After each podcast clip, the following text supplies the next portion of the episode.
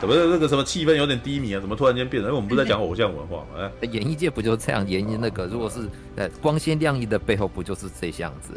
哦，所以才要看动画啊。好吧，的也是没有错。好，我把全盲收了。动画不会有那些糟糕的东西，大部分不会。好吧，那个非线性，你不是说你要聊东西？对。哦，今天是非。他说他要讲那个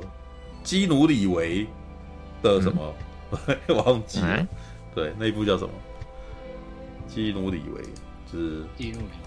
对，然后接下来，等一下，三个字的吗？数位任务，二零一二年，对，哦，成品就是那部他把整个人的那个变都变成那个像动画的那种方式的那种那部，不是，不是，不是那部，像不是吧？这是纪录片啊，对，这是一支纪录片啊。基努里维之数位任务，讨位讨论数位与光学电影创造的历史轨迹，电影制作的过去、现在与未来，与基努里维一同在基努里维之数位任务中来趟电影制作的过去与未来。看，为什么再讲一次啊？自电影发明以来，底片一直是记录动态影像的标准模式。近二十年来，一种新的数位电影制作形式出现啊！这是二零一二年的电影，所以他已经在讲旧事啊，使得拍摄电影的方法有了突破性的发展。吕维与多位好莱坞电影大师如詹姆斯·卡麦隆、大卫·芬奇、大卫·林区、克里斯多夫·诺兰、呃，马丁·史科西斯、乔治·卢卡斯、史蒂芬·索德伯等进行深度的访谈，探讨电影发展和数位电影制作的影响。本纪录片将探讨数位和光影、呃光学电影之创作的历史过程和工作流程。我们的目的是呈现艺术家和电影制作人能用底片和数位完成什么样的作品，以及他们的需求和创新如何帮助电影制作往新的方向推动。在与导演、摄影师、调光师、科学家、工程师和艺术家的访谈当中，我们得以了解他们如呃他们使用底片和数位的经验和感受。电影界目前的情形如何发展到今天的面貌，以及未来将何去何从？哎呦，我能够理解为什么那个什么回线性想要看这部片，对，想要更想要更那个什么，更了解这个什么电影制作吧？对，我比较好奇的是，为什么会是基努里维来主导这张这部片这样子类型的片子啊？我觉得他只是主持人而已。哦，对，好吧，回线性刚在线。还是你已经喂喂喂，怎么了？怎么了？怎么了？他不是要你讲，欸、我都已经帮你，我都已经帮你把剧情简介念完了，你是一起在讲还是不会讲？完全没听到。我我刚刚去微波炒饭，啊，那我先讲炒饭。好，放心，你不用抖内也可以讲的，嘿，我们没有人跟你抢，OK 的，OK 的。嗯。哦，好，就是哎，刚、欸、刚到哪里？是念完剧情？我已经念完了剧情简介，所以这个是底片跟数位的探讨。然后还找了詹姆斯·卡麦隆、大卫·芬奇、大卫·林区、克里斯多夫·诺兰、马丁·史克西斯、乔治·卢卡斯、史蒂芬·索德伯啊啊，进行深度的访谈啊，好吧，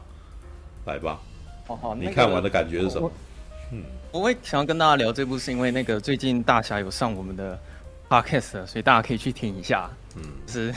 我找他来跟我聊了一下有关于胶卷跟数位，嗯，呃，这这场革命性的一个战争这样。嗯，然后其实。我一直很想要聊这个议题，但是我不知道好像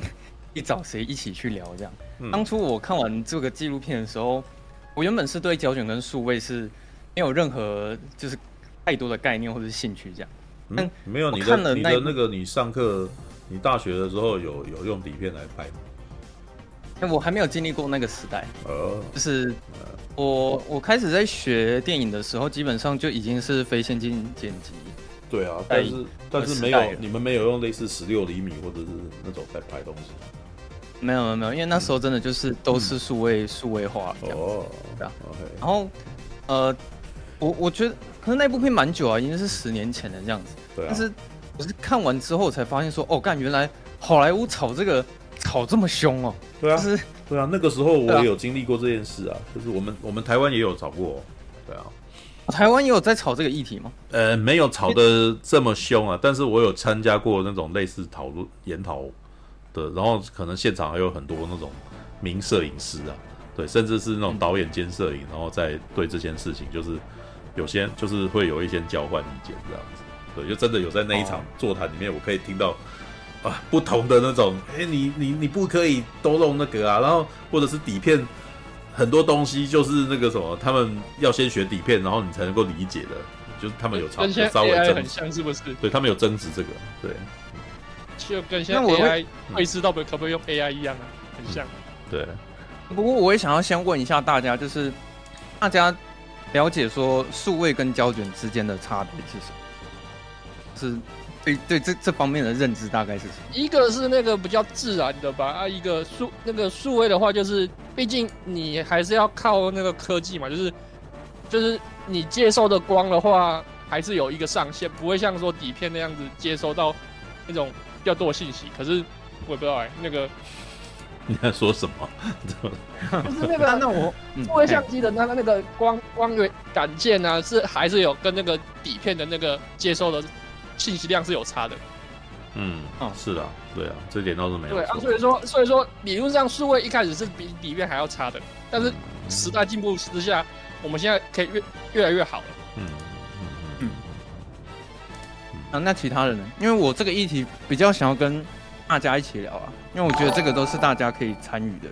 话题。我也想要听一下大家的想法，就是数位跟胶卷，你们觉得差在哪里？我觉得那个什么能够理解数位跟胶卷的人真的是不太多，是吧？因为真的有人用底片去拍影片的人真的很少很少啊，知道？底用底片拍拍片非常非常的贵，而且还要冲印，知道？那在台湾呢？如果你是，比如说你有看那个什么，像史蒂芬史皮伯他们以前的那个电影的时候，你就知道，在美国就是用底片拍东西是很日常的事情，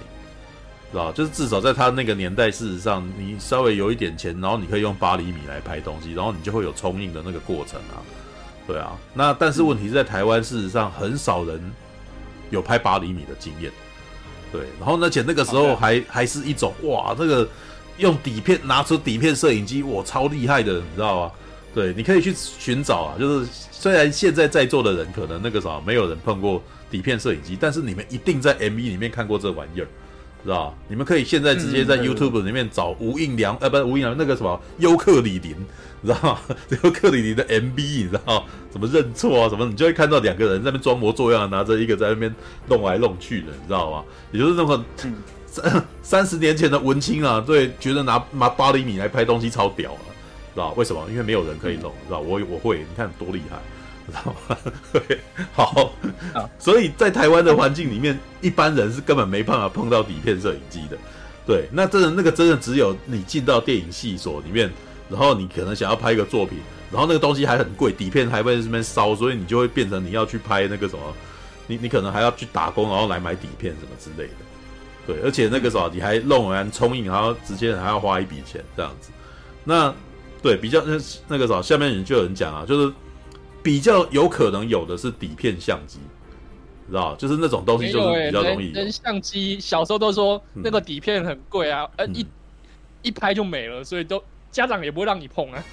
哎，就是只有在认那个什么突然间要出去玩的时候，可能会拿出来用啊。那当然啦，那个东西其实在我。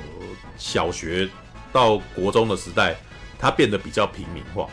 对吧？就是你知道，像那个什么李立群不是可那个什么柯尼卡卡拉的那个广告有没有？那个时候就是一个大众，他抓得住，对他抓得住我，知道？我说人为什么要拍照啊？不不不不，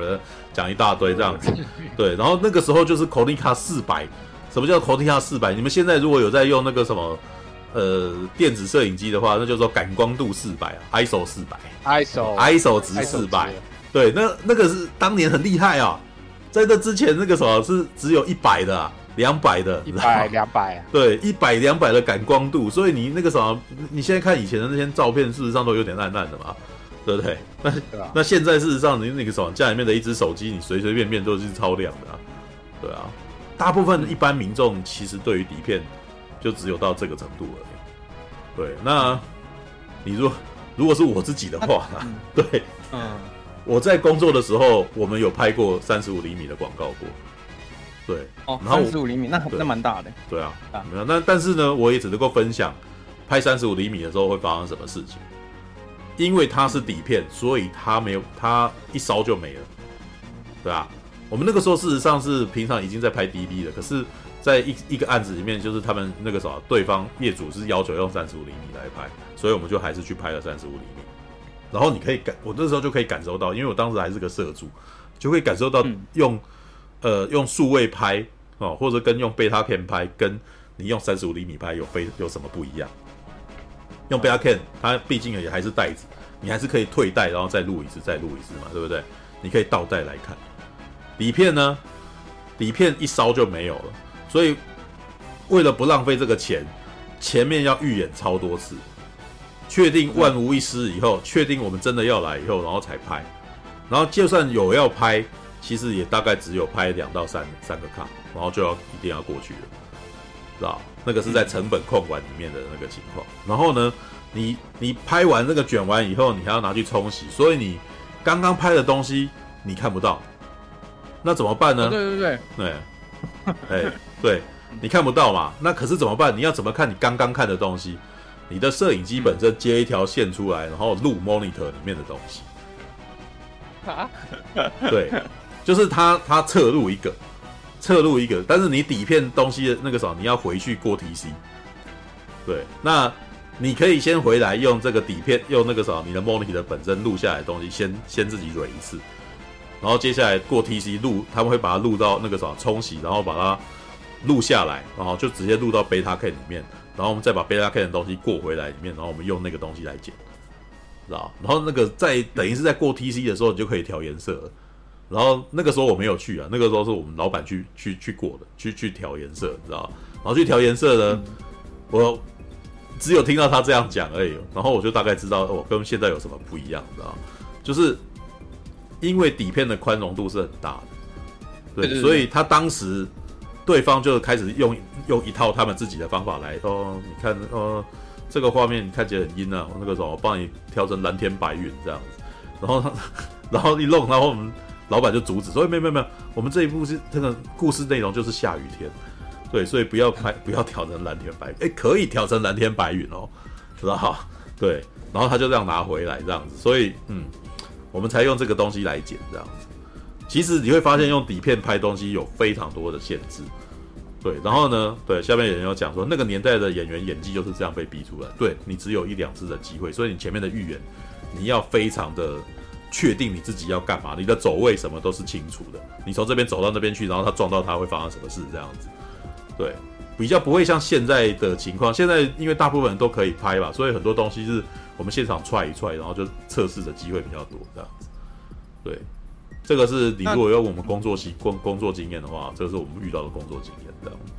对，哦，嗯，那呃，我刚刚我想要回问一下，刚刚那个鸡块哥，就是如果我是问你说，你看的，你有办法用肉眼看出来胶卷跟数位的差别吗？就是你自己在看电影的时候看不出来啊，就应该应该说你也没看过多少胶卷电影啊，所以说你没有比较啊，我没有。那种特别的经验，说哪些是胶卷，哪一些是现在的，应该说我们我开始看电影之后，应该主要都是那个数位的了。其实应该，其实两千年之前都是胶卷了。其实多少还是分得出来一点，不过这几年来越来越不好分了啦。当数位刚出来的时候，事实上数位的那个科的那个锐利感是非常非常重。知道人物边缘的东西，等下想讲说人物边缘的东西，好像用刀子切开来的那种感觉。对，那因为那个底片的东西，它的本身是一种类比的，所以它其实其实你可以看到它的那个胶，它的胶即使是有有那个什么胶在这个地方，它也会有点柔柔的这样子。对，嗯，对，所以其实那个材质感，而且因为那个，不过其实这个东西有点难去界定，因为我们后来在看的就是很多是 DVD，DVD 基本上它把它转到 DVD 会再修一次。所以有时候的时候，常常会有人讲说：“哎呀，DVD 那个什么，它那个影片的那个锐利感怎么样之类的，你知道什么意思？就是它有在把它边缘锐利化过。”对，那可是呢，我觉得有一种，你知道底片的好，那个在一九八零年代跟一九七零年代那个时代时代哦，你的电影的成本高不高？你可以从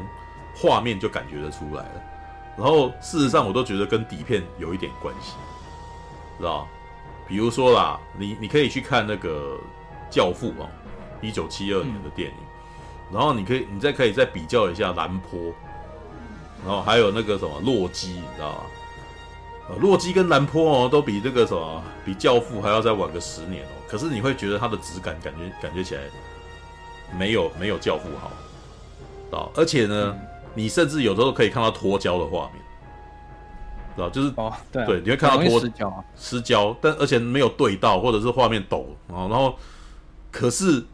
为什么你在看成品的时候还是这个样子？因为我其实觉得很多时候在那个年代，他们拍东西那个。到最后发现那个就是救不回来，然后就直接这样过去，知道嗯，对，然后还有底片啊，其实你可以发现，其实底片事实上也有那个什么，也有也有那个感光度高低啊，对，然后或者是一些那种格数，你知道吗？早年的港片，你知道吗？有些慢动作已经慢到是每一个画面定格、定格、定格在跑，你知道？P P 啊，就它可能没有那么多的，没有那么那么多底片，你知道吗？就是，可是他又想拍慢动作，所以画面就是哇卡卡卡卡卡卡卡，知道？对，他可能不是用六十格来拍哦，然后来拍这一段画面，他可能真的还是三十格，然后拍，但是他又很想转慢，就慢到那种啊哒哒哒哒哒，你知道吧？然后，可是后面之后，像昆汀他们就会讲说，哇，这个也呈现出另外一种视觉艺术，你知道吗？但是在当年事实上有一点点是因为成本不够，然后才会出现的的现象，知道？对啊。然后或者是啊，那个什么，像六六六七零年代的那个香港邵氏啊，那时候更是明显，就是他们那个底片也不想烧底片啊，所以那些武行们都非常厉害，一口气就打完了，你知道？然后甚至他们连剪接也很少剪，你就会看到镜头这样子啪啪啪啪，然后这个时候一套打完这样子，然后或者镜头从很近的地方推到很远的地方这样子，对，那个都是在那个底片的年代，然后。冲印麻烦，剪接也麻烦，所以很多事在现场直接把它完成的那种情形。对啊，对啊，啊，好吧。那、嗯、我觉得那个刚刚触到你讲的这些，其实你把这部片很多地方的重点，你刚刚都有讲到。靠，我都没看这纪录片吧？你问我，然后就讲出一堆这样子。对，就是你你刚刚分享那些经验，其实他都有讲到说胶卷它到底有多麻烦这件事情。嗯。因为基努里维他呈现这个纪录片的方式是。他会去访问哦每一个大导演，然后每一个演员，然后从呃摄影师的角度开始先问起这样子。然后他们摄影师啊一开始发现说数位刚起来的时候，其实几乎没有人可以接受这件事情，因为他们觉得数位摄影机拍出来那个画质实在是太破了，就是那个破到很明显不可能，你这个数位的是有办法超越胶卷，这这是不可能的这样子。然后再来是呃。数位摄影机的先驱，其实一定要讲到一个人，就是乔治·卢卡斯。嗯哼，嗯，因为对啊，对啊，乔治·卢卡斯他在这部片还蛮有分量的，很长你会看到，因为他就是在讲话，因为他就是推动数位化摄影机的的人啊。对，然后我觉得其实乔治·卢卡斯他的其实思想已经稍微有一点有一点偏激了，因为其实所有的导演就只有他一个人会讲说哦胶卷已死这种事情，然后或者是你可以从他的。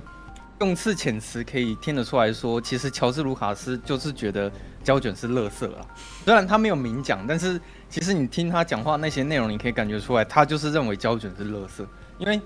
每次在听听他分享的时候，他总是会先批评胶卷哪边麻烦，然后接下来告诉你说数位多方便这件事情。这样，因为像一开始那个他们是先访问那个摄影师嘛，然后刚出道就是有讲到一个重点，就是说哦现场。在拍片的时候，其实那个胶卷啊，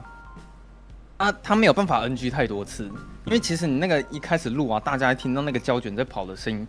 就觉得会很有压力，会有一种压迫感，就大家会觉得说，那就是已经有钱在烧啊，对，对，那个钱已经在烧，一本一本的这样子，然后就是多少钱？对啊，然后那个我我之前是有听说啦，就是有一些演员，如果他被 NG 太多次的话。听说制片方会直接要求那个演员要买下那一卷的胶卷，因为我会觉得说，我们都花了一笔钱在胶卷上面，结果全部浪费在你这个演员不专业上面。对，然后再来是初大刚有讲到一个重点是胶卷不能看回放这件事情。嗯，对，这对他们那一群人来说其实蛮蛮蛮痛的。就像那个大卫芬奇有出来讲啊，他很明显就是数位派的。废话。然后大卫芬奇，那个你从他平常拍片的方法就知道，这个人教如果用底片拍，妈不知道烧有多少底片，知道对、哦、对啊，NG 百次的男人呢、欸，干什么什么？那我跟你讲啊，你里面呢、啊，他们真的就就是很明显都在选边站，是有一批导演，他们都是站在胶卷那一方。然后另外一批都是站在数位那里。让我猜猜看，史蒂芬史皮博是胶卷，然后诺兰应该也是胶卷。对，诺兰是胶，呃，史蒂芬史皮博那时候基努李维没有邀到。哦，是啊，其实史蒂芬史皮博是胶卷达人啊，对。啊，他他一定是胶卷达人啊。那你可以猜一下，那个大卫林区是哪一派的？大卫林区应该是胶卷派的。哎，他后来唾弃胶卷。哎呦，然 后他对他后来就是站在数位那讲啊，就是科技越来越进步以后，真的是。胶卷就不行了，就是那个没有啊，数位派后来也不能。其实呃，现在其实也可以听到那个啥，台湾也有一批文青，很喜欢用 Lomo 来拍，知道对，嗯，Lomo 为什么喜欢用 Lomo 拍？因为可以拍到他们平常拍不到的东西，给他一个惊喜，知道他会甚至会喜欢是一些用那个啥照相一老底片相机拍东西的人，他们甚至会去找那种老的。药水都已经比较那个什么，好像已经过期的那种胶卷，然后来拍，然后那个时候会看到一些曝光很特别的东西，然后那个时候呢，老实说了，我能够理解那种感觉，那是什么感觉，你知道吗？有一种这东西是我拍的，然后你给了我一个惊喜，我没想到我可以拍出这么厉害的东西的感觉，知道吗？然后是因为药水的关系，所以是一种不确定性，然后这种不确定因素就撞出一种惊喜，然后那个东西不是你拿回来修的时候想得到的东西。然后你那时候就会觉得我创造了一个艺术品，有很多意外的对啊艺术一样对，那就是创就是推撞出来的东西。那当然这也不能够说不是一种艺术创作，因为有很多时候艺术是在一种意外当中出现的，是吧？撞出来的嘛。就比如说我我那个什么，比如说我半瓶醋裸体，是吧？全身那个什么涂满了那个墨水，婴儿油。哦，婴儿油也可以哦，或者是那个润滑油啊，然后在那个地上滚来滚去这样子，然后出现一种奇怪的样子哦，就说这是一种艺术，然后我为它命名什么？小鸡吃米图，对，就是小鸡吃米图，那不是不是那里也印不出来 干，而且哪里小鸡靠背，对吧？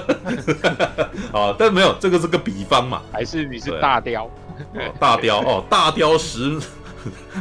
大雕吃鸡图啊，OK，哦，好。好吧，Alright，那你们猜华卓司机姐妹是哪一派的？数位吧。我我觉得他是数位，他是数位。对啊，因为他们所用的方法跟那个后置的这个方式，底片事实上很干扰他们，知道吗？对啊。那那卡麦隆，卡麦隆是哪一派？卡麦隆当然是数位的啊。啊，数位派了啊。阿凡达那还有那个劳劳勃罗里葛兹。劳勃·罗里葛兹也是数位，你现在讲的其实全部都是数位他们一组的人，啊、因为他们其实他是他们都是在推动三 D 电影的人呢、欸，对啊，哦、所以我觉得他们应该全都数位的、啊，要不然用底片他妈超级贵哎，知道吗？对啊，那里面有很多导演，我现在目前能想到的就是这几个、啊。然后我刚刚讲到一半是大卫·芬奇，他那时候就是有在靠背胶卷拍摄麻烦的点，是说他很讨厌一胶卷背叛的感觉，就是他总是不能现场看回放，不能控制。对，就是 他，他就觉得说，为什么每一次我拍完片的时候，都一定要隔隔天跑到样片室里面看素材？然后，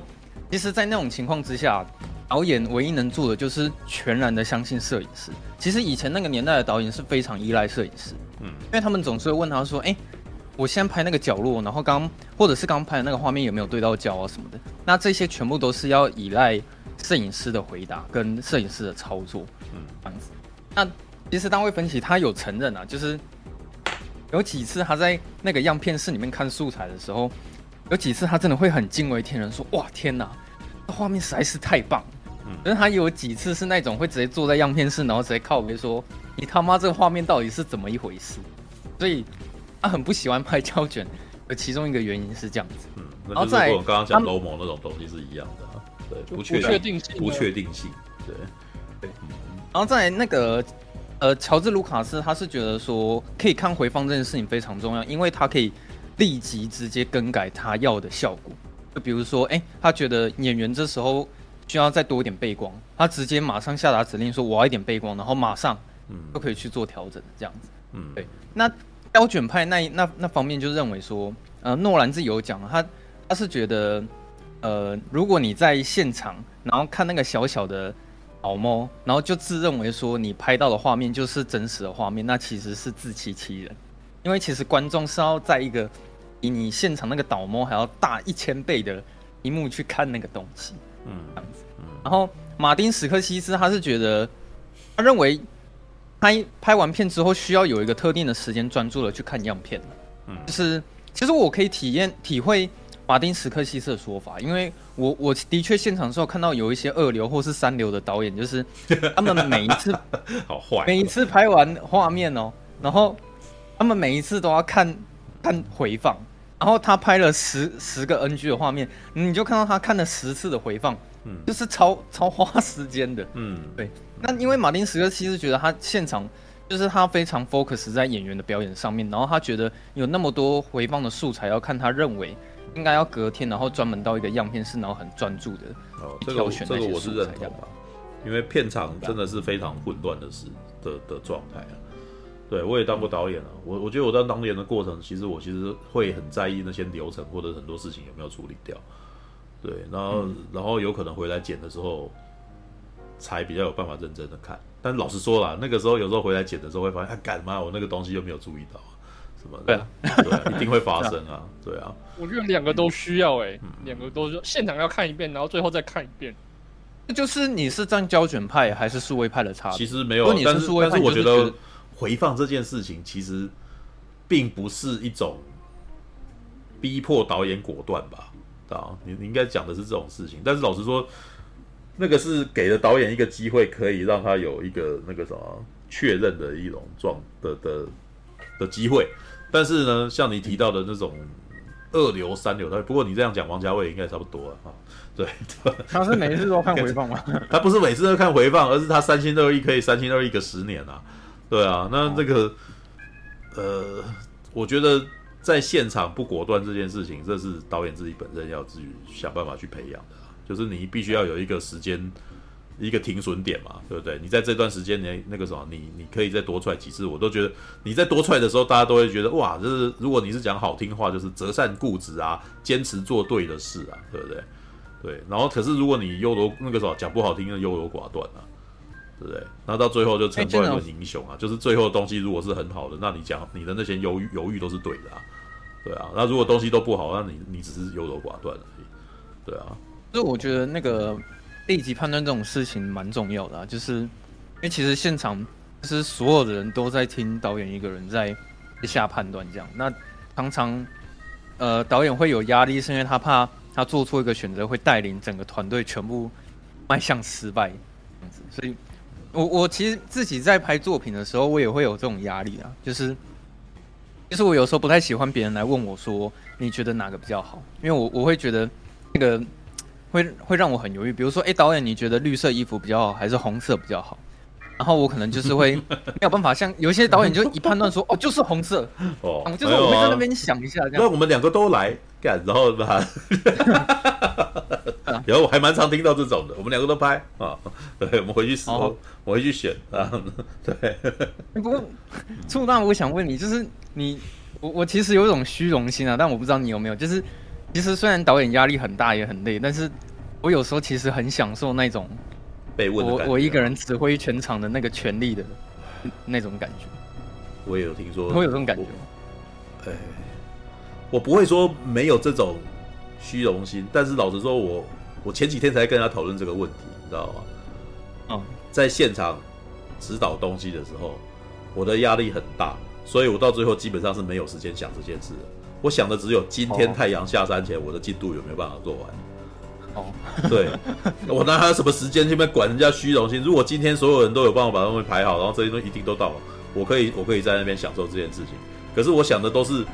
完蛋了，我今天一定要拍到几个东西。所以我不是会排进度吗？什么的，你那个东西一定要拍完啊，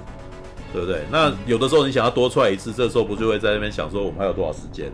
等一下还要拍那个，我还有没有时间来算这个？其实让我几乎满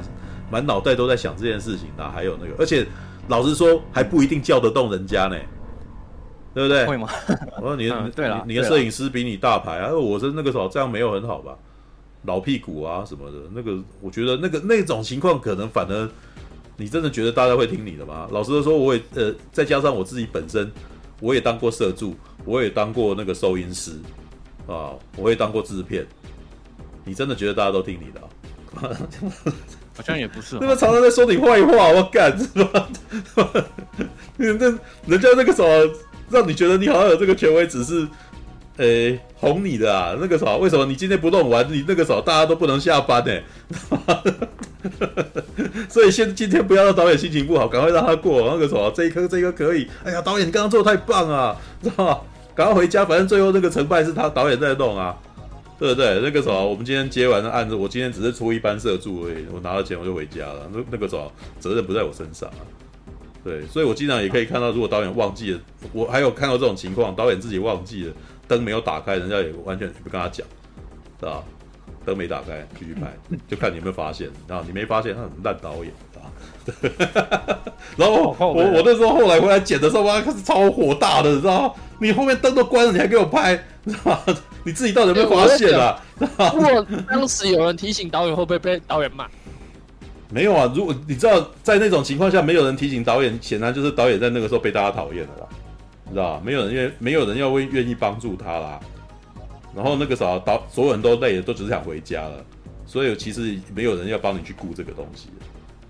知道？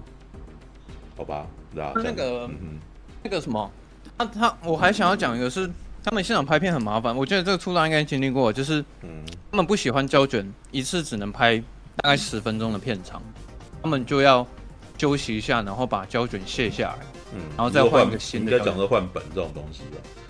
对啊，嗯，那两拍也也在为这个吵啊，就是，哎、欸，一方面你不能拍长镜头，就如果你要拍长镜头的话，你可能就是要用一些比较特殊的方法或转场，然后靠后期剪接的时候，其实其实把它剪在一起。不过其实早年那个电子电子数位摄影机也是没有办法拍太长的东西。然后，比如说，啊、比如对啊，就是我们就以那个比较平民化的，像五 D、五 D Two、五 D 三这种，它好像也只能够拍个十五分钟而已，就没了。对啊，哦，对啊，以前刚开始好像是这样。对，不过因为对我来说，对呃，因为我们后后来做的东西都是在做广告类啊，或者是一些那种，我其实不是不是拍访谈类的啊。对，我的确后来五 D 三有拍到访谈类，就是那个人一直在讲话，然后到最后就断掉了这样子。对。但是，我觉得如果是拍戏剧类的，其实没有这个问题，是吧？很少有拍长达十五分钟的镜头吧？没有啊！而且我我后来都还蛮喜欢拍那种几秒或者几分钟的片段的，因为这样子其实它可以帮我去选好，就是我后期去去排列那个素材的时候，它是一块一块一块。其实那个以前用 Betacam 的年代啊，摄影师很喜欢。因为我们都是要过带，你知道一过一卷三十分钟，然后你过进来，你就是在袋子里面慢慢看它每一个画面这样子。事实上，你在挑画面的时候，你就是被迫要看完三十分钟，蛮累的，你知道吧？然后再加上有一些摄影师，呃，在现场会进入，我们那个术语叫什么？Keep rolling，知道吗？持就是不断，他不他不不停录，他就一直这样子跟着人家这样子，Keep rolling，Keep rolling 非常痛苦，你知道吗？你可以想象，你几乎每天都在那个时候在剪接的时候，一直在看着那个布兰迪·帕玛蛇眼的那个镜头，从头这样撸到尾，然后每个那个时候重点都一直不断的变换，知道吗？很疲劳。然后有的时候那个时候那个片段那个重点本身还叠在一块，知道吗？那个是偷懒的方法啦，知道？因为你没有谁，你在现场就是在那边一直不断这样游动，这样游动，你觉得好像很顺，结果回来以后他妈都不能剪了，知道吧？很难把很多片段给它裁开，你知道？所以后来这个时候，我觉得自己在当摄影师的时候，每一个画面，想那个时候觉得重点到了，你就应该把它停掉，然后再来再设一个景，再拍一个重点。这个你在前你在自己在录影摄影的时候，你就已经在你你就已经在整理片段，然后回来剪接的时候，你就知道很多东西都是你你可以甚至可以看着缩图就知道那是什么了，知道？所以。呃，这个我蛮认同的。对，比如说啦，挑挑素材超快。比如说拍拍这种东西啊，一个杯子，以前的摄影师可能是他拍一个正面的哦，拍一个正面的，然后接下来可能缓缓的 zoom in 哦，然后过了十秒，然后再拉开来，然后接下来回来的袋子是给你一个五分钟的这样子，有近有远，然后再这样子。可是如果你在你自己在那个啥用摄影机的时候，你正面一个，然后就录一个大概十秒了，然后再录一个这个 r u n i n g 过来十秒，然后再拉开来十秒，我是不是三个我就直接跳着选就好了？选一个，我不用在进去里面切切前后啊，对不对？所以，呃、我觉得要要养成好习惯，知道你在前线就已经找素材，你自己回来在整理素材的时候，那个东西才是顺的。不要就就算不是你自己剪的，你也不要你不要让人家麻烦啊，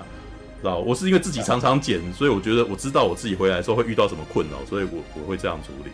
对，那我也觉得如果有遇到摄影师那样子，我也蛮讨厌他这样子。他应该要帮我们整理东西，不然的话他不用功。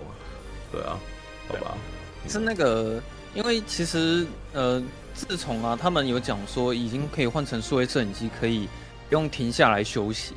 就是不用在中途换胶卷的时候，基本上有大部分的演员都很讨厌这件事情了。就是那时候基努里维有直接跟丹尼鲍伊抱怨不用休息，对，他就说他基努里维就是说我我想休息啊，就是为什么为什么就是没办法休息，就一直拍一直拍。然后我觉得它里面最有趣的一件事情是，大卫芬奇他自己讲说他在拍那个索命黄道带的时候，就是小罗伯道尼他有一天受不了，然后他直接去跟大卫芬奇抱怨说，我真的觉得这样太累了，而且我一天站十四个小时，然后都没有休息什么什么，嗯然后后来。他为了要发泄自己的情绪，小罗伯道尼他就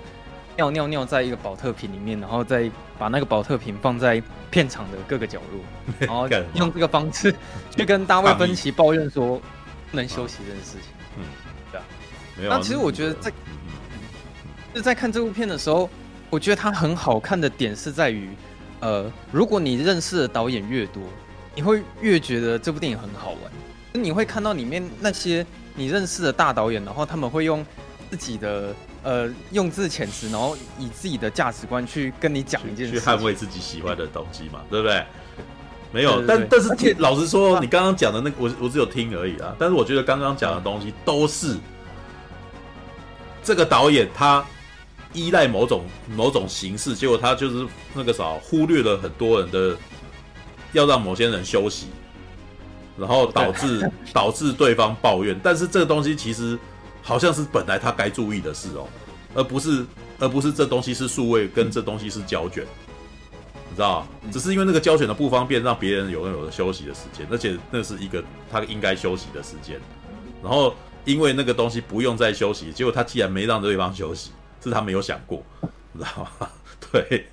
好吧，对。所以没有，你就是像刚刚讲的什么要回看回放很麻烦啊，或者什么，或者是呃录影啊什么东西，我都觉得都有一种好吧。这样讲其实是在帮数位讲话，知道？数位让事实上是让事情更方便，但是呢，让很多人可以借机休息，或者让让人借机沉淀的机会消失了，对吧但是但是其实你可以继续空出沉淀的方的的，你可以自己排出沉淀的时间呐，对，但是。可能这样子的确会，那个东西慢慢被遗忘掉，或者那那个习惯慢慢的消失掉之类的，对啊。感觉数位就是你可以拍的更快，然后你就会拍的更多，所以说理论上，嗯，还就是工作量没有减少啊。就是哦，对啊，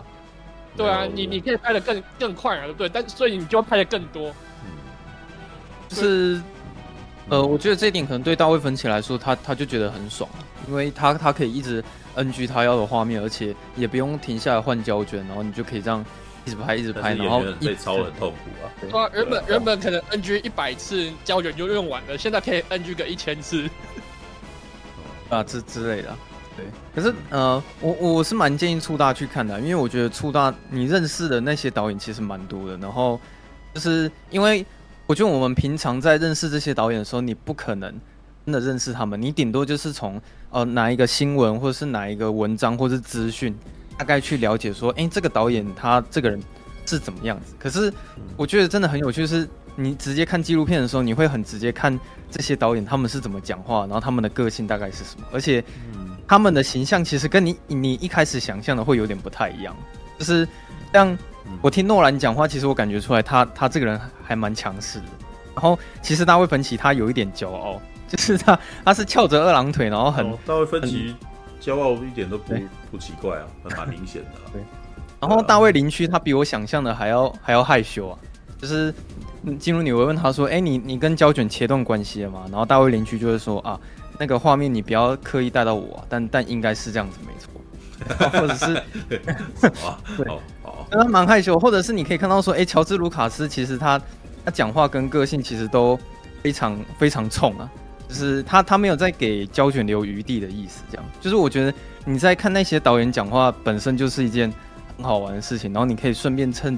是这个机会，然后去了解说，哦，原来他们每一个人在捍卫自己的点大概是。既然没有访问史蒂芬史皮博，这挺应该是那时候邀不到了。没有，我觉得尤其我，我觉得可能史蒂芬史皮博不想表这个态，是吧？不想要 哦选边站，哦、因为他可能跟卢卡斯是好朋友，但是他又。可能是胶卷派，对对，卢卡斯他讲话真的很直接，然后他就一直觉得说胶卷怎么样，胶卷就是那样而已。然后我觉得数位才是王道啊，我觉得数位才可以怎么样，他是没有这样讲的，但是他是这个意思。因为数位是他是他推动发明，是根本就是卢卡斯的那个什么的那个片场去把第一个，你知道连非线性的剪辑也是他先弄出来的，就是真的其实基本上是为了为了机为了星际大战首部曲而而做的。对，就是星际大战《星际大战》《星际大战》系列基本上是推动那个什么数位摄影机的那个的的电影啊，知道？但是老实说啊，你可以去看一下《星际大战》二部曲啊，知道？哦，当他觉得胶卷是垃圾的时候，看看他二部曲拍出来是什么鬼东西，知道？知道？那个是人形卡通啊，他的很多画面的那个什么的远近感都没有啦。对啊，就是如果他如此的捍卫那个胶卷的话，不，他捍卫数位的话，拜托他数位不要拍的这么卡通，好吧？对，老实说，像那个什么劳勃罗里格兹前期拍的什么《小鬼大间谍》，我也觉得不是很好看，知道？对啊，那个他他他把一些画面美感都觉得都都弄掉，我都觉得哎，感那个那个感觉起来很没有电影的感觉，很像在看电视，知道？对啊。如果听劳勃罗罗里格兹讲话的时候，我感觉出来他蛮崇拜。乔治·卢卡斯，因为他对于胶卷也也是非常排斥的那一种，就是觉得说胶卷一直没有办法完成他的创作。然后那个有一次是乔治·卢卡斯他在旧金山开会，然后他把很多导演全部都召集到一起，就是有很多导演一起在旧金山开一个导演会议。然后乔治·卢卡斯直接在那个会议上面放出用数位摄影机拍出来的那个效果。如果一放出来的时候，其实很多导演都是有出声音的，就觉得说这画面应该不行吧？就是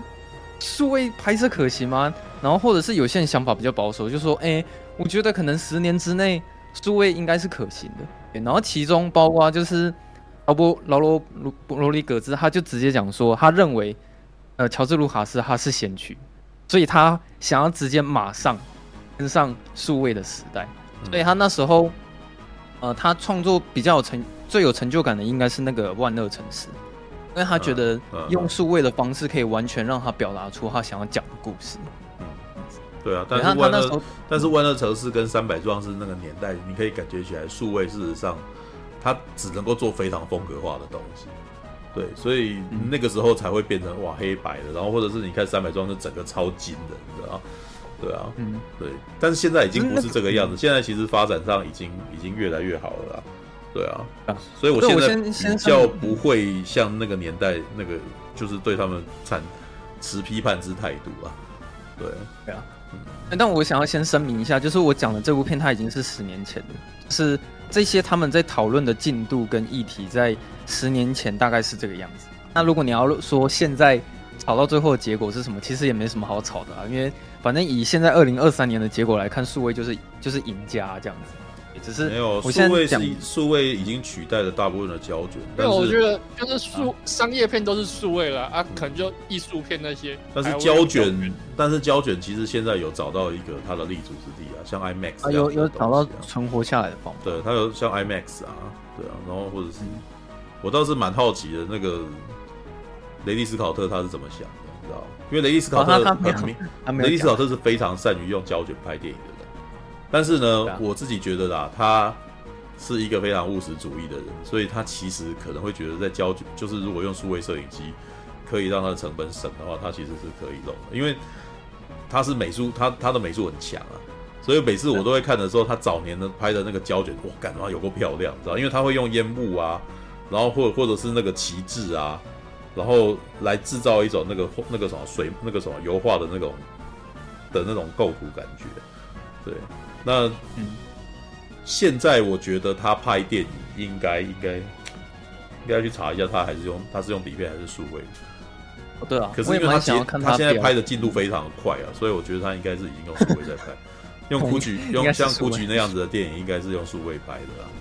对啊，Alright。然后那个你们有摸过那个 DV 摄影机吗？因为其实它里面有讲说，最刚开始数位摄影机要起来的时候，他们最最一刚开始是从 DV 那一台诞生。啊啊、DV 呃，在我开始。毕我刚我大学毕业的时候的第一份工作，我们的那个什么老板是个摄影师出身的人，然后他可能是在电视台里面是扛贝拉 Ken，然后他自己开的公司，他自己就是买了台 DV 在拍，哦，DV Ken 啊，那时候叫 DV，DV 也有分成比较民用的几种，哦，可是因为那时候他出来的时候，那时候他出来的时候，其实没有人想鸟他了，因为那时候 DV 拍出来的画面。那个画质跟那个上不了台面，这样、嗯、没有 DV 就是四八零啊，然后四八零 I 吧，就是呃有一部片应该都是用 DV 拍的，就是那个毁灭倒数二十八天，对，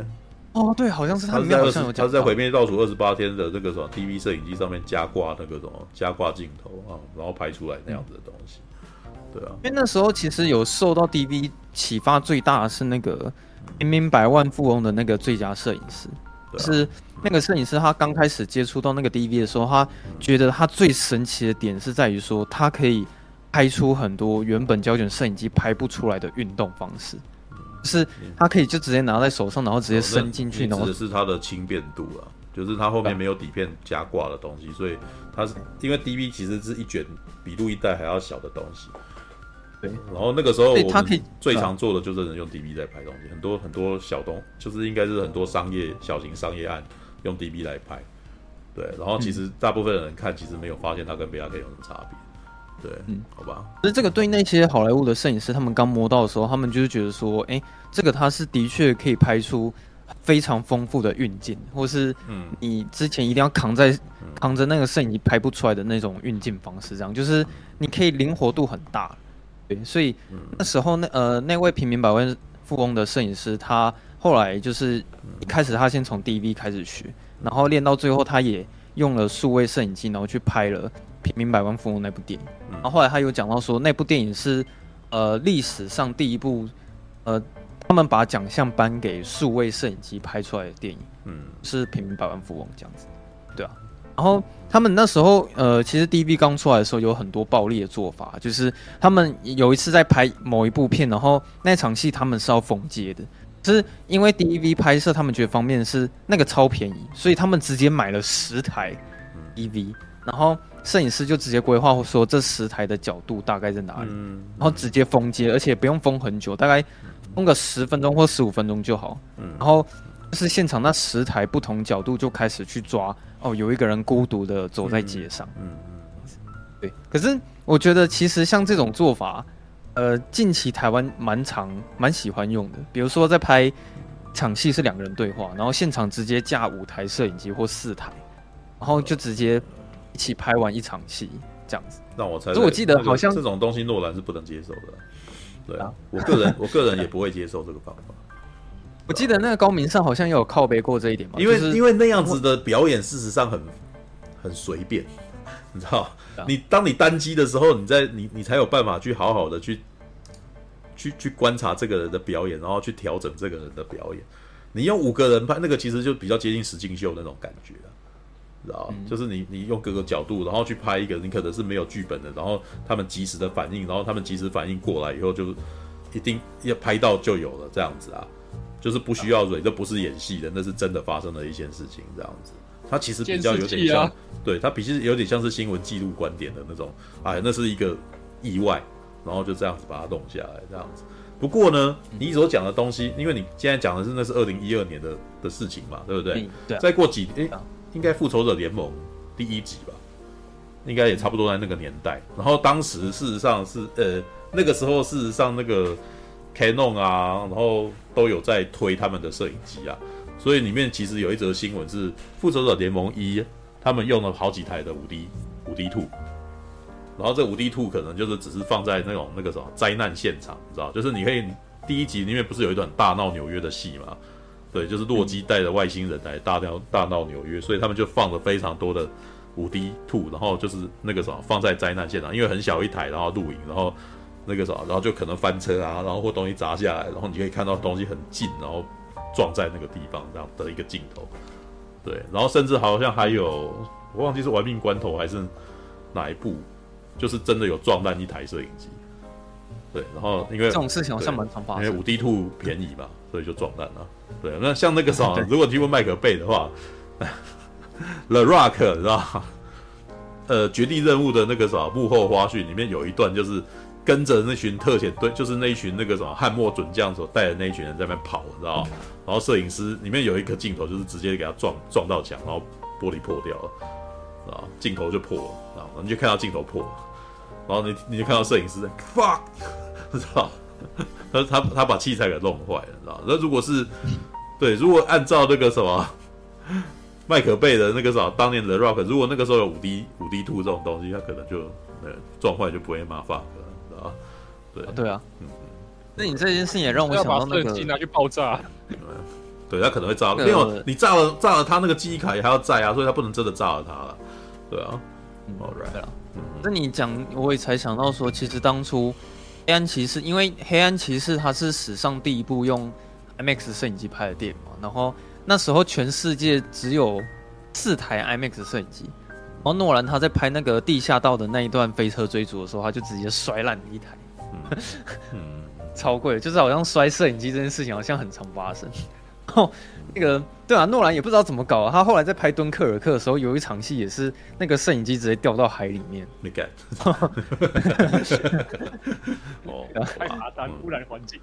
但但只有他这个导演玩得起。不过你现在讲的部分，你是你你在看这些导演的个性，而不是在看数位与类比之间的那个啊。的的战争这件事、哦、没有啊，我觉得我是补充，就是一些其他的资讯。对，不过你然后我们当年在讨论的时候，事实上那个什么，你现在讲的东西可能有些都没有讲到啊，因为讲到的是所谓的底片本身的质感这件事情。就底片的，因为是曝光的关系，所以会有一种噪讯这样子。然后这种噪讯事实上有的时候可能反而让电影本身有一种数位没有的感觉，知道？那个颗粒感对他们来说是一个很重要的美感、啊、是。对，而且那个颗粒感是数位，这就是感光啊，感光。因为你如果用低感光度的底片去拍很晚上的东西的时候，你会发现那个颗粒变超大了，然后那种东西有的时候变成一种一种艺术感。我还记得那个时候我在大学大一的时候吧，念摄影实务，然后我们老师就拿拿一张照片，然后就是他他就是那张照片是拍金城武的晚上，然后他就讲说这个是用感光度只有五十的底片去拍出来。然后他脸上的颗粒超级大颗，可是那个感觉起来不会很丑，妈的蛮漂亮的，你知道吗？很像那个画图的时候的笔触、啊。对，就是一种，那是一种特殊的感觉，就是就变成你的肉眼所看的东西，跟照相机所拍出来的东西是不一样的东西。然后这个照相机的所拍出来的东西，跟用这个底片的东西呈现出一种特殊的质感，知道吗？不过现在也已经，你画素描的时候，老师都会讲，有的老师会要求你有笔触，啊，有的老师就是你要磨到那个。看不出笔触，很像照片那样子啊，就是真的看人呐、啊。那真的看人。现在我觉得其实也已经，呃，数位摄影也已经开始。你你比如说好了，你现在用，比如说用你的 iPhone 来拍，你 iPhone 拍完了，你大家都会套滤镜啊，嗯、对，什么 low mo 啊，然后 X ray 啊，什么之类的，有没有？对，然后是不是还会再加遮罩啊，然后干嘛的？然后那样子出来，你才愿意把那张照片 po 出去，什么之类的，有没有？对啊，啊，对，这也是、啊、其其实这一点我觉得蛮蛮重要的啊，因为我觉得这个不管不论是胶卷还是数位摄影机，就是我觉得在任何时代都是一样的。因为像我们刚刚聊那个 DV 刚出现的时候，大家就会讲嘛，哎，DV 就是数位摄影机怎么拍片，怎么可能比得上胶卷？那有点那个道理，就像是说，哎，现在手机出现了，啊，刚开始就是大家会说，手机拍出来的画质怎么可能比单眼好？对，可是每次这种事情发生到后期的时候。就会不一样嘛？你看现在，其实很多一般观众根本分不出来，你这张照片到底是手机拍的还是单眼拍啊？就是我觉得每手机都会作弊啊，手机后后都会那个，现在很多都会自己后置，对啊，啊但是我我我我得这么说啦，像比如说有的时候我会拿到一些，这是我日常生活可能会去做的事情，就是我日常生活不是会拿到一些什么书吗？什么东西？什么出版社可能会，哎呀，半瓶醋老师可不可以请你帮我们分享某本书什么之类的？对，他就会公关书给我这样子，然后因为拿到书啊，不好意思啊，po 张图啊，然后这个时候就会看你是。我可能可能会用单眼拍一张情境照，什么之类的，啊，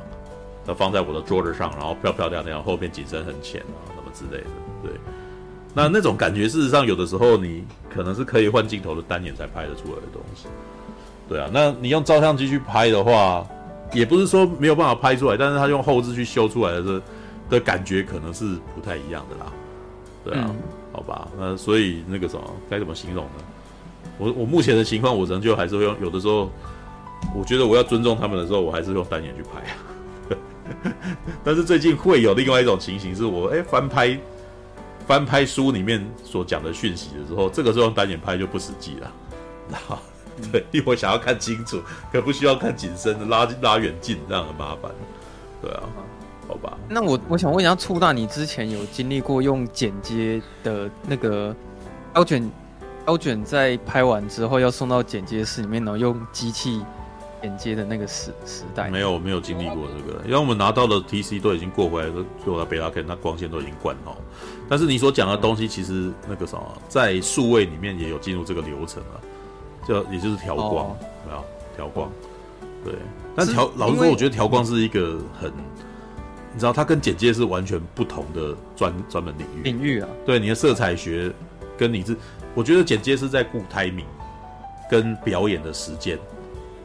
对吧？还有节奏，就是你这个时间，你要你要给观众看多多少这个讯息，对，这个是高明生最常讲的嘛，对不对？你要你要留讯息给观众，然后让观众领略到了什么时候，然后要看，然后可是调光完全不是不是同一件事情。所以这个在外国是两个职位吗？调光跟剪接？这一定是的啊。其实有一个叫做其实，在台湾也是两个职位。对，只是那在成本较高的情况，在成本较高的情况，你才有可能拿去给专门的调光。大学的时候也有学剪接啊，所以说就有那种那个调光那个那个三角形那个什么那个画面，然后我到现在还是不懂那是 color collection 啊什么之类。但是没办法，在台湾这个环境，你就是什么都要会一点。所以重点是老师也没有教的很仔细啊，所以说，所以你要自己去摸，因为老师也不是很会啊。你何苦逼他？他就是没有很会，所以他才教一点点而已。我觉得，我觉得台 台湾台湾的教育就是，很多老师自己也不会，然后怎么会叫学生？那我我我去外面补习。我觉得这个这个论点其实跟教育没有关系，主要是现在职场是没有会要求你什么都会。其实老实说，这是因为台湾的案子的 case 的成本都太被压得太低。然后，所以你就变成你必须在这一条讯息的过程当中，你根本可能根本没有成本去找摄影师，可能根本没有成本是去找那个什么动画师，也没有成本，更别提要找成本去找调光师。那你结果你拍回来的东西很贵。那那你看啊，如果这东西是你自己拍坏，你拍坏，你要不要调亮？那你自己剪，当然要救你自己的东西啊。然后你难道你说我我拍坏了，你要去找调光师吗？你的业主不就？所以你要自己救你自己的东西嘛？对，那为什么会这样子？因为你其实可能也不是非常专业的摄影师啊，所以你必须要自己调嘛。对啊，这就是在这一种成本没有办法被压得比较低的情况底下，势必要去做的事情，然后就被被迫要去做这种，所以可能你还要简单的动画呀。对，当然了，不是每一个人什么都会啊，就是我可能动画就我像我的动画就挺烂的啊，我的 After Effects 做的蛮烂的啊，对，但是我可能只能够顶多做一点点那个什么套一些具备的。的那个动画效果拉进来，然后放点那个什么综艺字什么之类的呀，对啊，嗯，对啊，那这个其实是你们这样讲，嗯嗯，这样。那你们讲到调光这这件事情，嗯，是我现在想要进入进入到这个环节啦，就是他们里面有花很多时间在讲调光的差别，因为其实以前他们说在胶卷的时代，你要调光的时候，你能做的事情实在是太少了，就是可能呃，如果你你就针对于一个画面，你想要让可能，比如说它的城市是偏黄色好了，但是你一调黄色下去，你会发现连天空会偏黄。就是你在调一整个白平衡，要加一一个颜色进去的时候，是整个画面都会被影响到。那他们说进入到数位时代的时候啊，你可以就是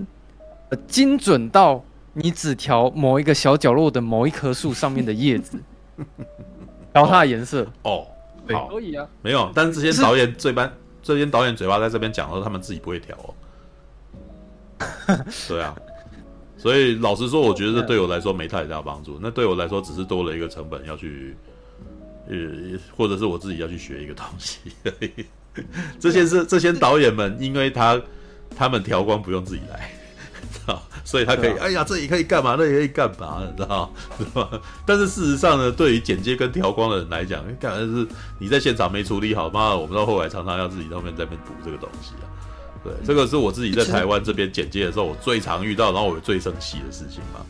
对不对？你们在现场 handle 没控制好，哎呀，这个回去再修，哇，永远都回去再修啊！就是剪接的人那个时候，这妈累到死。所以我其实也常常在抱怨这件事情，你知道吗？因为你们在现场为什么都不 handle 不好，然后什么事情都要那个什么，要都弄到最后才来处理这样子，然后就要就要剪接一个人来救你们所有人的包这样子。对，我也曾经有思考过，那对为什么对于他们来讲这样比较好？因为现场拍摄的时候有一大堆人，要不能得罪他们呢。那你那个剪接的时候，你只要得你只要得罪剪接师就好了，不是吗？如果你今天是剪的人，你会不会很干？对不对？你收音不好，他妈的，你那边全部那个全都要我来救，你知道吗？然后弄不好，然后他还叫，他还说：“啊，你怎么这么不专业？哎，干，妈，你怎么在现场没有把他看到？你知道吗？就是自己去拍的，在自己回来剪的时候，你自己我我在拍的时候，如果我自己要回来剪，我就会知道我得先去逼掉什么，或者是我自己心中知道说这个东西不好，我们可能把它卡掉，或者再拍一次什么之类的嘛。啊，结果如果你要叫人家来剪的时候，你那个时候都觉得这人家可以后置救，那后置救那还需要你们干嘛？我觉得前面的专业都没有，他打得赢剪接师啊？不是，就是剪，因为剪接那个时候，我以前常常在帮人家弄到很半夜，然后再帮他救这个东西的时候，都心中都有那种怨气，你知道吗？像我刚刚提到的那种灯关掉了还在拍，我就真的看到这种的啊。他、啊、如果他灯打开了，我是不是就不用想尽办法在那边把让让这两样东西想办法可以对到，而且还救不太，还还有点还有点尴尬。知道，因为那个我们本身也不是真的很专业的调光师啊，他要一个帮他顺剪接的人，然后是可不可以利用你的那个什么效果里面，然后可以来弄哇？然后我们两几个人就在半夜里面想办法在那边搞这个，对不对？这个其实都都很不应该啊，是吧？但是其实以前呢、啊，他说他们以前胶卷时代他们是叫配光师啊，不是叫调色师，而且他们以前配光师超克难。我看了才知道说，其实他们以前在那个配光师啊，他们都是要跟摄影师还有导演三个人坐在一起，然后在那个样片室在看那个画面的时候，导演会说：“哎，我这个画面我想要调暗一点。”然后换到下一个画面说：“哎，我这个画面想要加偏白平衡偏蓝一点。”然后那个配光师他所有的调色全部都是在脑袋完成，然后手跟然后手要拿拿着笔跟纸，然后一直去记录说导演跟摄影师他们要求全部是什么，然后嗯嗯。口气再回到胶片室里面，然后开始逐步的去配光，嗯、就是以前调色超克难这样子。啊、哦，后来到后期因为数位起来，它里面就讲我我有看到那个罗杰狄金斯啊，他跟一个调色师坐在那个调色室里面，然后后来那个真的就是呃摄影师会直接跟调光师说，哎、欸，我我这边其实调色想要呃加一个什么效果，然后树林的部分偏橘这样。然后那个调色师就会依卢杰狄金斯的意思，然后尽可能达到每一个画面都是摄影师想要的那个颜色这样子。嗯嗯、所以就是我觉得那个呃，数位一旦进来之后，好像所有工作方式他。他有采访那个，他有采访那个彼得杰克森吗？没有，因为因为彼得杰克森在魔戒里面其实有第一个动用到数位调色。然后，而且它的数位调色是已经调到那种，哦、比如说像亚那个呃波罗莫啊，就是那个什么西恩宾所演的那个波罗莫，在比如在首部曲里面，然后呃死掉，你知道，他就有去调，就是死，就是他可能跟亚拉刚讲完他的遗言之后，然后他的脸就开始那个什么颜血色就慢慢变成白色的，他就开始去调，他已经他甚至已经开始进入那种用用颜色然后来表达表达故事的那种方式。对，嗯，对啊，嗯，其实我我看了之后发现说，那个摄影师真的是非常非常专业的一个职业啊，就是因为大卫芬奇有自己有说，他说那那些摄影指导，他们真的要会的东西是必须，其实那个他都不是在讲说怎么操控摄影机啊，那个跟对摄影师来说根本就不是问题。他说，重点是你身为一个摄影师，你要了解说，光透过这个蓝色玻璃照到地板的时候，会是反射什么颜色，然后或者是哦，这个光可能透过，比如说这边是水池好了，然后到最后反映到摄影机的时候又是什么颜色这样子。嗯，然后最后你可能还要跟调色师讲说，你应该呃整整部片的色调要呈现什么样的风格。嗯，就是。其实他们摄影师这个职业是非非常非常专业的，就可能跟大家想那种表面上操作摄影机可能不太一样。那个在那个在美国的工作职务叫做 cameraman 啊，扛摄影机的人，对，那跟摄影指导不是同一个，不是同一个。对，摄影指导是最大，叫就 director photography 吧。对啊，所以那大部分在台湾的情，就是比如说你在出一个外景节目，你发一个摄影师，那个其实在美国的那个叫做 cameraman。啊，就是就是扛摄影机的，对，然后通常是走操作机器的人，对，操作机器人，然后他能够做的就是什么时候把它录下来，有没有对到焦，对对对对，大概就是这样。摄影指导他是真的在创作的，就是现场他，而且其实片场是有分大小的啊，就是以前我我不懂事的时候，我以为哦职业都是人人平等，没有说谁比较大谁比较小，但其实现场真的有分就是地位，我后来才知道，就是导演组、摄影组跟制片组其实是最大的。然后后来我才知道说，摄影组他会地位会比较大，是因为他们所下的决策通常会直接影响到导演他当下要拍的那个镜位。嗯，比如说导演可能就是已经想好说，这边他就是要拍这个角度，那可能摄影师会直接用他的专业跟他说，诶，如果你拍这个角度的话，你可能会有一个问题是说，哦，可能呃那边有东西会传，或者是颜色反射会不对什么的。然后接下来他会直接干涉到。导演的创作，他真的可能因为听了摄影指导的话，所以导演他就会换一个镜位。嗯，就是摄影指导对于导演的工作影响蛮蛮直接的这样。嗯，哦，后来因为我我现在要讲的人是卡麦隆啊，卡麦隆他在里面分量其实蛮多，因为他算是呃科幻科幻片跟数位摄影机，就是他有做出很多很多的创举这样子。然后后来因为其实数位摄影机进来之后。卡麦隆他一心想做的事情就是他想要拍《阿凡达》，因为他在片中就讲说，他本来就是已经计划好《铁达尼号》拍完之后，卡麦隆他就是要直接进行《阿凡达》的计划。可能还没有办法启动这个计划，是因为他原本就已经想好他想要用 3D 去拍摄，因为他觉得数位发展起来的话，他就是想用 3D。但是那时候，呃，乔治卢卡斯他刚推动数位这个东西嘛，所以其实有很多的工具没有办法达到。卡麦隆要的要求，所以他就是一直等这些技术一直研发，然后到了二零零九年，他觉得时机成熟差不多之后，才啊把阿凡达研发出来这样子。嗯，然后比较有趣的是，这个片中啊，他就开始有听，你会听到有一些导演其实蛮讨厌三 D 的，有一些导演会直接很直接讲说，我很讨厌三 D 这个东西这样子。可是他们其实是有阐述原因的啦，就是有讲说。哦，自从《阿凡达》之后，哦，如雨后春笋，这两三年之内一直有很多三 D 电影出来，这样子。嗯，是他们呃有一个导，我忘了是哪一个导演讲，但是他讲那句话我很印象深刻。他说，那些制作三 D 的人其实都没有认真去思考过，为什么卡麦隆他制作《阿凡达》是要三 D，因为他认为卡麦隆他一开始做的那个三 D 不是为了要卖钱，其实一开始做三 D 最一开始的初衷是他想要带给。观众的体验那样子，是后来他们就觉得说，哦，有一些片商他制作 3D 其实就是为了赚钱的，所以他们呃有几个导演就认为说啊，3D 应该只是红极一时啊，就是应该不会红太久什么之类的。哦、没有啊，没错啊，你没有注意到最近没什么 3D 了吗？啊，就是其实他他们那时候就就有在讨论这件事，因为可是因为这是有原因的，因为当年那个三 D 的厂商希望普及化，所以他们事实上其实是有。提供各个导演一些优惠吧，就是有一些东西是是，甚至片商好像也有也有配合，就是你如果愿意拍三 D 的话，这个这部电影就给你拍的那种状态。哦，对对对对，对，所以你看《普罗米修斯》为什么拍得起来？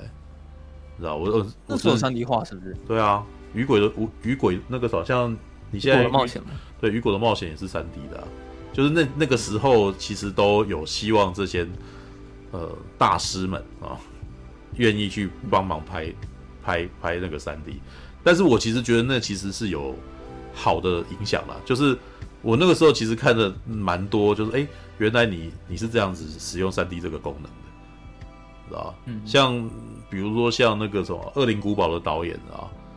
他拍三 D 的方法就跟普罗米修斯的三 D 不一样，然后要那个马丁史科西斯用三 D 的方式也不一样，对，所以我那时候看到了各种不同的方式，这样子。对，不过不过这几年来，对，不过这几年在过去了，因为这些东西也的确就是一时的，对，他他没有。没有没有做成持久的东西，真的真的持续在这么做的，真的就只有只有那个詹姆斯卡麦隆啊。对，那个我觉得李安可能也会继续做了，但李安所做的片也是一个另外一个奇妙的片门啊，就是他的四 K 三 D，然后一百二十格，然后对，那真的很难的。对，那个那个事实上成本很高昂啊。对啊。可是我看那个过程的时候，我真的是打从心底佩服卡麦隆，因为其实那个三 D 超难的，就是。我真的看到他那个画面是片场，真的是放了两台的摄影机并在一起，啊、而且他还说那个摄影机啊，对啊，而且他说那个摄影机因为一开始哦，他又靠背了一下胶卷啊，就是说因为胶卷摄影机那个太庞大，所以要并在一起其实很困难。他们一直在想办法让那个摄影机可以缩小或体积更小一点。然后他说在拍三 D 的时候，那个摄影机等于是双胞胎的概念，就是这台摄影机在做什么？另一台就是要做一模一样的事情，而且连角度都要调成一模一样。台湾 台湾也做过啊，嗯，霹雳布袋戏就是弄了一部三 D 的，他也是买了两台摄影机，然后把它绑在一块。对，但是那个看起来，但是实在太痛苦了，我得说，那个就是在做实验。对，所以他们第二部那个啥，在拍《出完真》的时候就就没有这么做，因为实在太花钱了。就是你应该让你要理解，在做这种事情的时候，所有的事都是前所未有的事，所以你没有什么可以遵循的习惯，所以你在做这件事情的时候，你是一直反复的在踹，你在浪费时间，知道吗？嗯，而且你你可能是一直不断在出错，就必须要一直不断的容错，然后这些时间成本，然后跟那个什么财务成本就全部一直往上堆叠。对对啊，就是一个牺牲，一个牺牲品吧，就是 就是你不知道你会拍出什么东西来，所以你要踹。当你踹的时候，你是在浪费时间成本。对，啊、所以如果你没有，不得不说，这是一个这叫什么？这真的是一种实验行为啊！它它其实不太适合成为一个商业。对，所以你要讲要讲那个什么詹姆斯卡麦隆，也只有他能够这样做。而且我也觉得他的做这件事情的风险是颇为巨大的。你知道、哦、对了，你想看看第二那个什么《阿凡达二》，要是票房砸了，就他就没有了。后面都开始清歌了。他现在的就我说第三集就没了。他现在这个情况，我觉得那个什么已经，我都觉得很厉害。他勉强达到了这个效果，哇，他这个票房还那么高，知道因为很在他上之前，我老实说，我是觉得那个早不不抱什么希望的，你知道因为再怎么样，我也不觉得，就是比如说，的确我很喜欢《阿凡达二》。我在看的时候，我也觉得它真的比阿凡达漂亮很多。但是，一般大众在乎这一点嘛？知道一般大众是不是你给他看个复仇者联盟，他也开开心心的？对啊，就是他们不一定会这么。一般大众说不定会等他上什么串流平台。很漂亮，但是没有到说，就是愿不愿意真的花一倍的钱，然后去看这部电影。然后他，因为他所需要的票房是这么的高昂，那就代表要非常多的人去看。对啊，那那个什么，也就是说，他所面对的风险非常非常大。但是，我也觉得，的确，这这也是他伟大的地方。就是我还是会觉得，他其实是有他存在的意义与价值。因为如果没有了他，这世界上可能没有人做这件事，知道他他其实有点用用一己之力在做这个创作，然后这个创作事实上有点企图要给这个业界带来一点改变。要不然的话，我觉得在《阿凡达》之前啊，你看到那个什么。呃，DC 跟漫威所拍出来超级英雄电影的特效，你别别的不提好啊，你你看那个什么黑豹二的那个水中的戏啊，跟那个阿凡达的水中的戏，你们比比看嘛，是吧？啊，他是吧？这不是同一种东西啊！阿凡达的这个，嗯，那个那个时间真的都都花在那个算那个水的那个影片。对啊，就是那么多，他搞了那么多年出来的东西就是那个样子嘛。那你看《黑豹二》，他一定是在两年内，然后就弄出来啊。对啊，那两年内弄出来的东西就那个样子啊。对啊，那不得不说那个太可怕了，那个透光，然后那个粒子特效啊之类的，做三 D 的就知道做透明的东西，又做那些粒子特效，会算图算到天荒地老。对啊，我觉得他他的时间都都都花在那个上面呢。嗯，我不知道到底有多少三 D 电影，它是用三 D 摄影机两台去拍的，啊，但是你一看就知道那种后置的三 D 跟卡麦隆那种那种三 D 摄影机拍出来那个感觉完全就是不一样，这样。嗯，今天的玩命关头它也是三，它有三 D 版啊，我不知道有没有人去看三 D 了。我觉得应该是后置景深。但是其实我也要说，其实三 D 现在最大的麻烦就是，你看啊，我是一个近视眼。我第一次去看《阿凡达》的时候，我非常非常的痛，因为我的眼睛的镜框非常的大，对不对？但我进去以后，他给我一个小的，就卡在这边，我就能只能够透的那样看，知道？于是我，我就得到了一个非常痛苦的一个观影体验。那有一个摄影师讲的话跟你一样，就是那个摄影那个摄影师他就觉得他不喜欢三 D，是因为一戴上去，然后其实那整个画质根本就完全是不一样的，就是整个明度降低，然后色差也不是他要的。还有还有一个原因啊，看三 D 其实对眼睛非常疲劳，知道？嗯，我我在他就是让你那个错视啊，就是你的眼睛事实上一直不断的在在闪，你知道吗？对，所以那只是以那个啥高于你自己感觉的频率在做这件事情。所以，当你你如果今天的精神真的没有很好，你看那部电影，你眼睛容易疲劳，你真的很想睡觉，是吧？我其实已经有好几之前已经有好几次看三 D 电影的那个体验是，我在中间晃神，然后有点度孤了。为什么？其实那是因为我觉得眼睛真的很累，很想有一种那个什么很想睡觉的感觉，你知道？对，所以这种其实不是一个良好的，就是。在我眼中，在我观察来说，三 D 是一个还不成熟的一个一个一个一个东西啊。如果我今天没办法裸视的话，知道？所以是它可能，嗯，你说三 D 跟人体还有就是有一个很大的问题是很难克服，因为有太多人看三 D 其实很容易晕。对啊，三 D 不不管是对，不管是强不强烈的晕，就是嗯，这本来因为本来就是你你那个让眼睛去产生那种效果。这是身体没办法选择，除非你改什么电子眼之类的。对啊，所以那科技还没有进步到。我觉得那个裸视 3D 还没有出来之前，目前的这些东西都有点难以普及化，它都可能会变成更像是一个噱头。不过这其实现在已经比以前还要更进步。在这之前三 D 电影可能只出现在游乐场里面，然后可能只是一个十到十五分钟的一个短剧而已。对，嗯、就是一个噱头而已。对，因为我觉得卡麦隆他做这些，其实他真的不是单纯只是在拍 3D 电影，就是他在做这些事情的时候，其实他真的很大力的推了整个 CGI 一把。就是他们那时候，因为其实在十年之前，他们还是一直在想办法要发展 CGI 这个东西。然后，可是其实大概在十年十年之前差不多了，那时候是二零一二年嘛，其实那时候就已经有大量的 CGI 的电影出来。然后有一个议题，我觉得蛮有趣的，就也蛮想问你们的，就是。马丁·史克西斯他在片中有讲，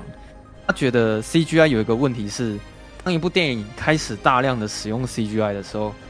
等有一天观众就会开始认为电影全部的东西都是假，觉得这可能会是一个问题，因为在他们心目中，他们不希望观众这么想。那你们，你可能会看到有一些导演 他们特呃特别喜欢去实景实景拍摄，这个问题是有点小矛盾，你知道吗？对。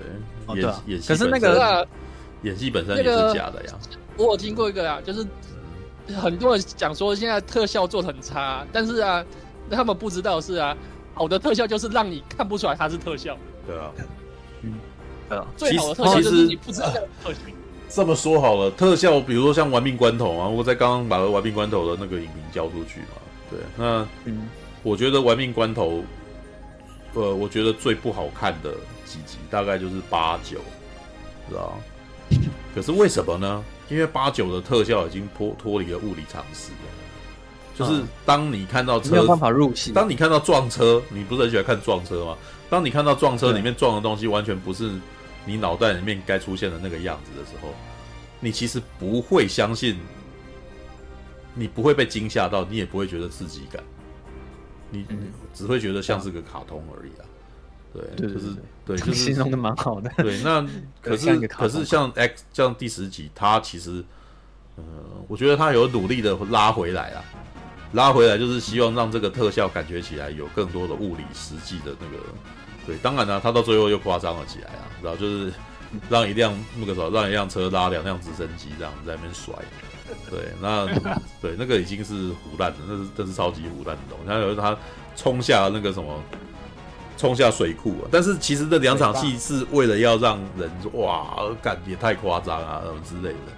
对，但是你知道，我觉得像第五集是我最喜欢的的的一集，是因为第五集的特效，它充满了真实的的那个什么，真实的破坏感，是吧？嗯，对。但是，呃，我觉得那个垃圾库，那我个人觉得是可以克服的。我觉得是可以克服的，只是只要你在做这些东西的时候，你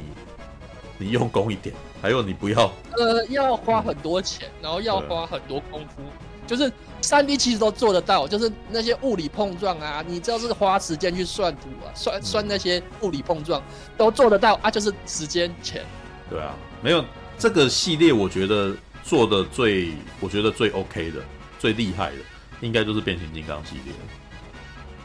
对，像、嗯、像变形金刚的第一集，你看到他在高速公路上面撞啊，然后。在在原地在那边滚啊，然后或者是那个什么，让这时候同时还搭配那些汽车实体汽车被撞翻的那个画面，你干人超级厉害的，你知道吗？那个感觉起来你完全不会觉得这是假的，你知道？但是你也知道它是假的，因为没有真正的机器人啊。那个机器人在模拟那个金属的质感的时候，事实上已经做的蛮成熟了。然后他在破坏这些物理的东西的时候，我觉得第一集有点取巧，因为他有做了很多的那种那叫什么？他故意翻滚，让你眼花缭乱。知道，然后来来来做变身的东西，但是事实上，我后来就觉得，哎呀，这这是美国后来，我我我都猜他们在做这个东西的厅应该有很多人很喜欢日本动画，知道，因为那个分镜非常日本动画，知道，摄影的那个角度也在哇攀上去，然后他在那边变，然后飞走这样子，对啊。不过那个啥，变形金刚到第二、第三、第四集的时候，我觉得也开始出现麻烦的点，就是它开始出现一些。比如让机器人尿尿啊，然后什么的，然后眼睛脏啊，在那边眨来眨去，从那个时候开始就觉得又又开始变得很假。对啊，嗯、好吧。是那个我大概可以懂，就是马丁史克其实他想讲的意思啊。因为像之前不是有有一些导演会去批评说，漫威的那些演员其实都不是演员嘛，嗯、因为那些导演就是认为说，他们就只是在一堆绿色的布幕面前，然后动来动去，啊，就是。但是，但是那个在二零一二年的时候的这个担忧，在二零一九年的时候开始找到解套的方法。对，你可以去看《曼达洛人》啊，这个台湾事实上也有类似的技术啦，叫做投影。对，其实其实投影技术以前在西区考克年代就已经出现了，后投影 就是以前不是常常会开车，然后你开到后面有一个他们在后面放那个什么，放那个风景，你知道吗？就是景片。然后车有在动这样，然后车子本身没动，然后你就看到后面的背景一直在动这样子，那个是最早的投影的技术。可是因为解析度很差，所以你一看就知道那是假的。对，但是现在已经做到几乎分不出来了。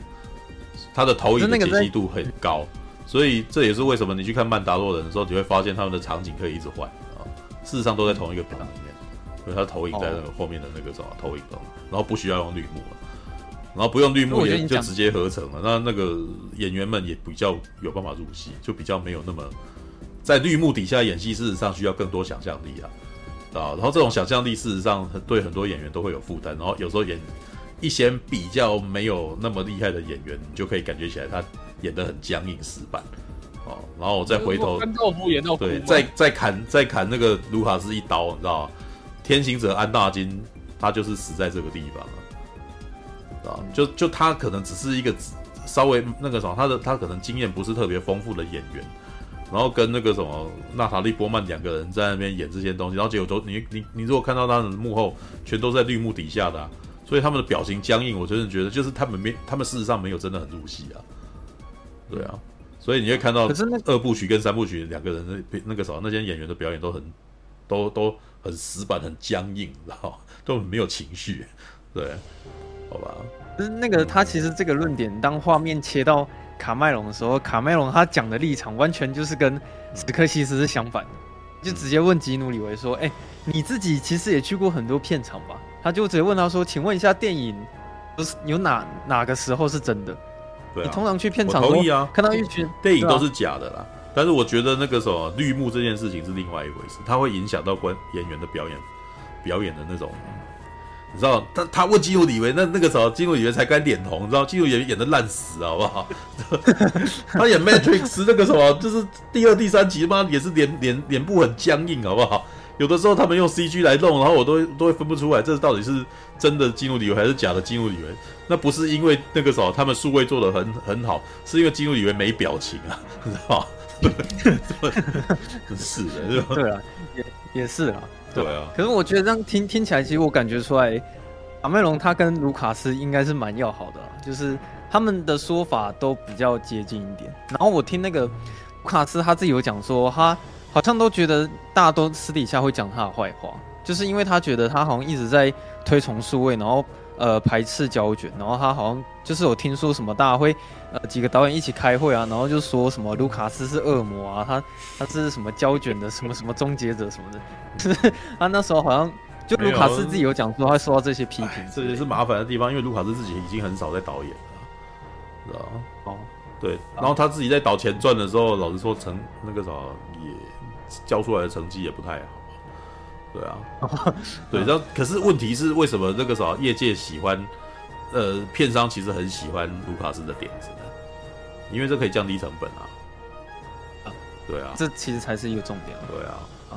哦，那个其实那个整个电影制作完。哦，好，我现在要讲最后一个环节了，嗯、就是现在终于电影都拍完了，你经历过了摄影师、剪辑师、调光师，然后 CGI 都弄完了，最后发现啊，你那个电影制作完成要丢到电影院播放的时候，呈现出来的画面完全是另外一回事，就是那些导演会说，那个电影院的那个什么那个播放器也太鸟了吧，就是。我投射出来的那个颜色色泽跟我一开始创作完全是不一样。当他们遇到那个胶卷最大困难就是，其实胶卷是有新鲜度的。嗯，就是你一直重复播放的时候，胶卷会一直损损坏。嗯，然后你可能越播到越后面呢，就是你你可能会开始在荧幕上面看到有一些瑕疵，或是有一些破碎的一些一些点这样子。然后卡麦隆他自己就有讲，他说他好像看到有一次。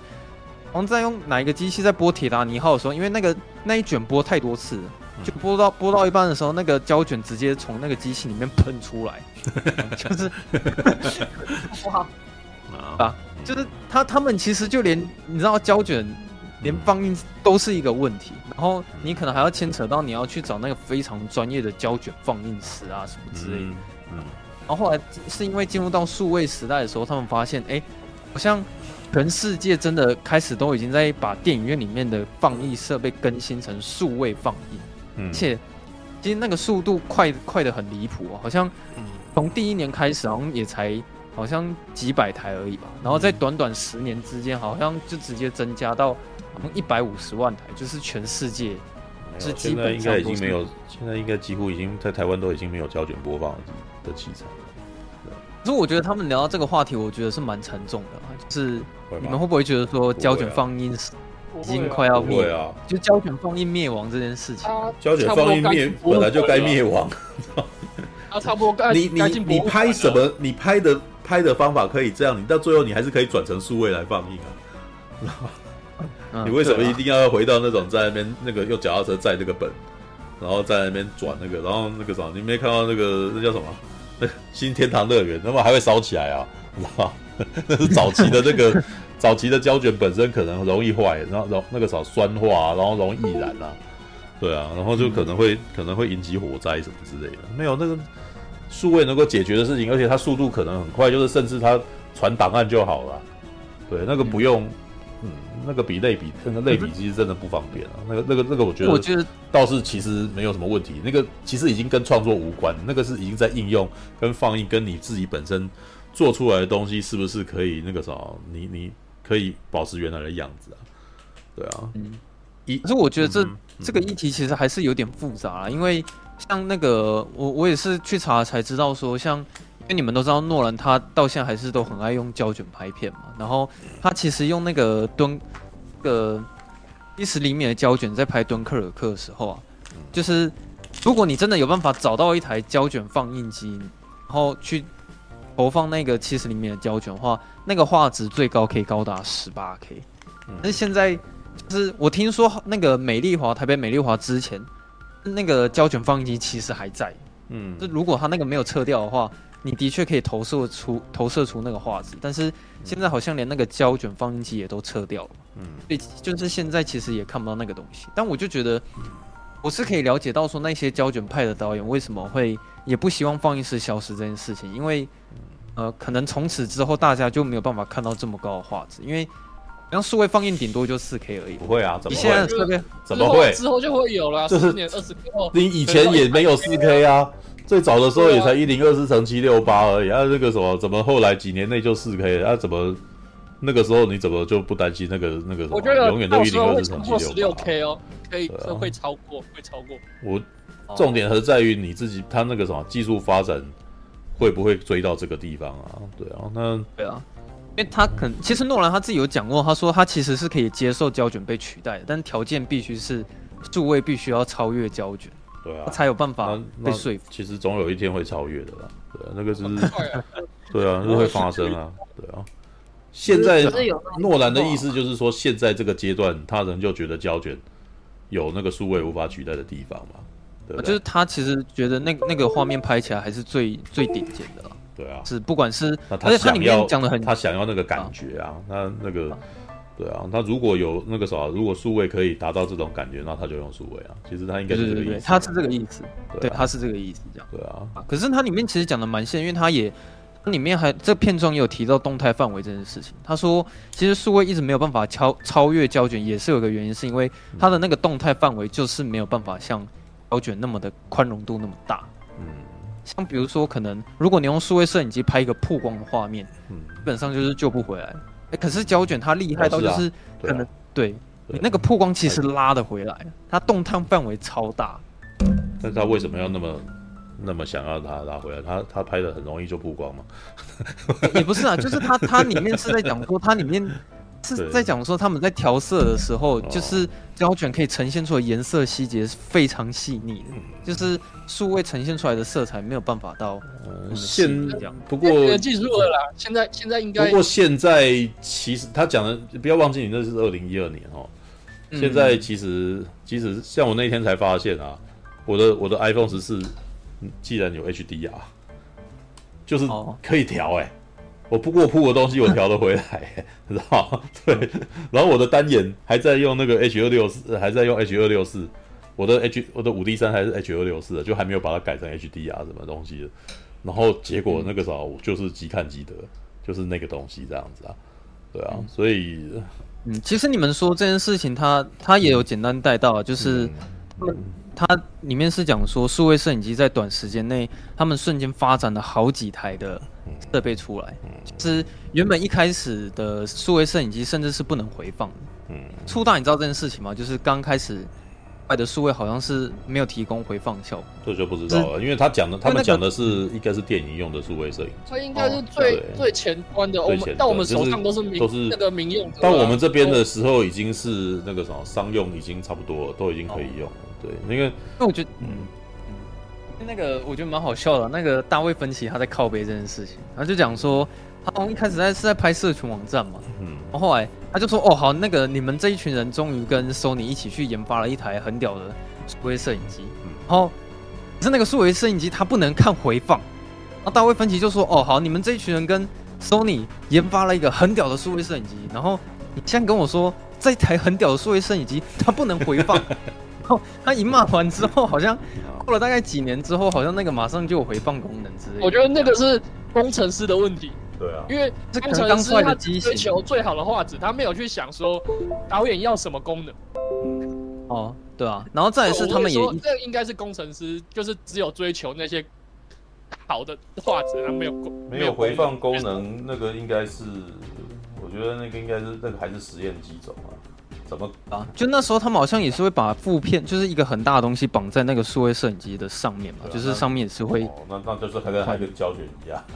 对啊。然后后来那个还有还有一件事情是因为那时候好像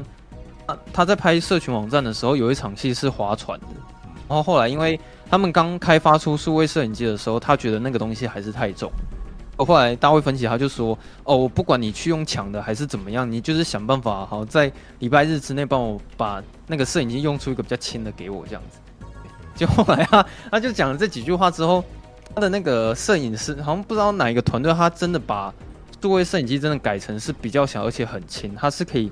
直接架在他的那个船上，然后去拍摄他们划船的画面。哦，我我是想要讲说，其实那些你看到这么多的设备刚出来，他们第一批可能都会直接先给最顶尖的那一批导演先使用，然后他们可能会及时回馈，所以他们那些开发的厂商在研发这些摄影机的设备的时候，可以改善那么快，我觉得应该应该是这个原因。对啊，是他们可以很快就回馈，然后很快去做改善。哦，后来那个呃，其实他们最后在讨论一个议题，是说，好像数位时代已经降临了，但是那个牵扯不是说哦，拍拍摄方式全部改变，也就是呃，有一天那个那个导演叫做格丽塔，你们知道丽塔·葛维吗？就是那个他们的导演，《熟女鸟》的导演。嗯。那他他有讲到说，哎、欸，有一天他在搭捷运的时候，他发现有人在用手机看电影，就是他们已经进入到那个时代了，是现在就是大家已经开始这样看了吧？对啊，对对对，就那那在二零一二年那时候啊，对啊，他有一天就发现说，哎、欸，怎么现在大家好像看电影越来越方便了？然后可能大家不一定会去电影院，因为你现在有一二年那个时代应该是用 PSP 吧？哦，啊，就是。他们呃，这部电影的结局，他们是在讨论这个问题了，就是说，呃，现在数位时代降临之后，好像只是改变了拍电影的方式，全部都数位化，就连好像观众看电影的方式也变是好像不像以前一样那么愿意会去电影院，反而更喜欢是在家里，又或者是直接用手机去看电影。然后他们在讨论说，这个现象是好还是还是不好这样子。没没有没有好与不好，就是就是观众改变，观众的形态改变，那你必须要去适应这种东西，然后你可能必须要做出适合他们的东西啊。对，然后可能连拍摄的方式也、嗯、哦，他们有讲到说拍摄方式也那个门槛低很多了，因为、嗯、哦那些导演发现说，哎，现在那个 Canon 有什么五 D 呀、六 D，然后 Sony 也开始出那种小型的数位相机，然后大家也开始在拍电影了这样子。然后，当然，大部分的导演是支持这方面的啊，就觉得说，哦，因为拍片的门槛降低，反而可以是培养更多的导演出来。然后，当然也是有少数几个导演会认为说这个没有什么什么优点，因为反而会看到更多粗制滥造的电影啊，然后大量的烂片被拍出来啊什么。然后，对，然后可是那个大卫林区讲一句话，我我印象蛮深的，说，其实像编剧啊，每个人都有纸跟笔，重点是。有谁？呃，这这么多人有纸跟笔，那到底有多少人可以写出一个很好的故事？是，觉得他的意思是在讲说，好，现在大家都已经有设备可以拍片，可以可能你用手机就可以拍片，但是，并不代表说有办法培养出很许多优秀的人才。是，就是创作这件事情跟设备是没有关系的。嗯，就是你即使用了很好的设备，呃，你你也不一定可以创作出更好的。因为其实创作这件事情本身是属于内涵层面的东西，嗯。啊，然后好，我就是技术力跟创造力的差别啊，啊，对你你这样讲是没用。其实大卫林区他是在讲这个意思，嗯，我觉得可以用用量去堆啊，嗯，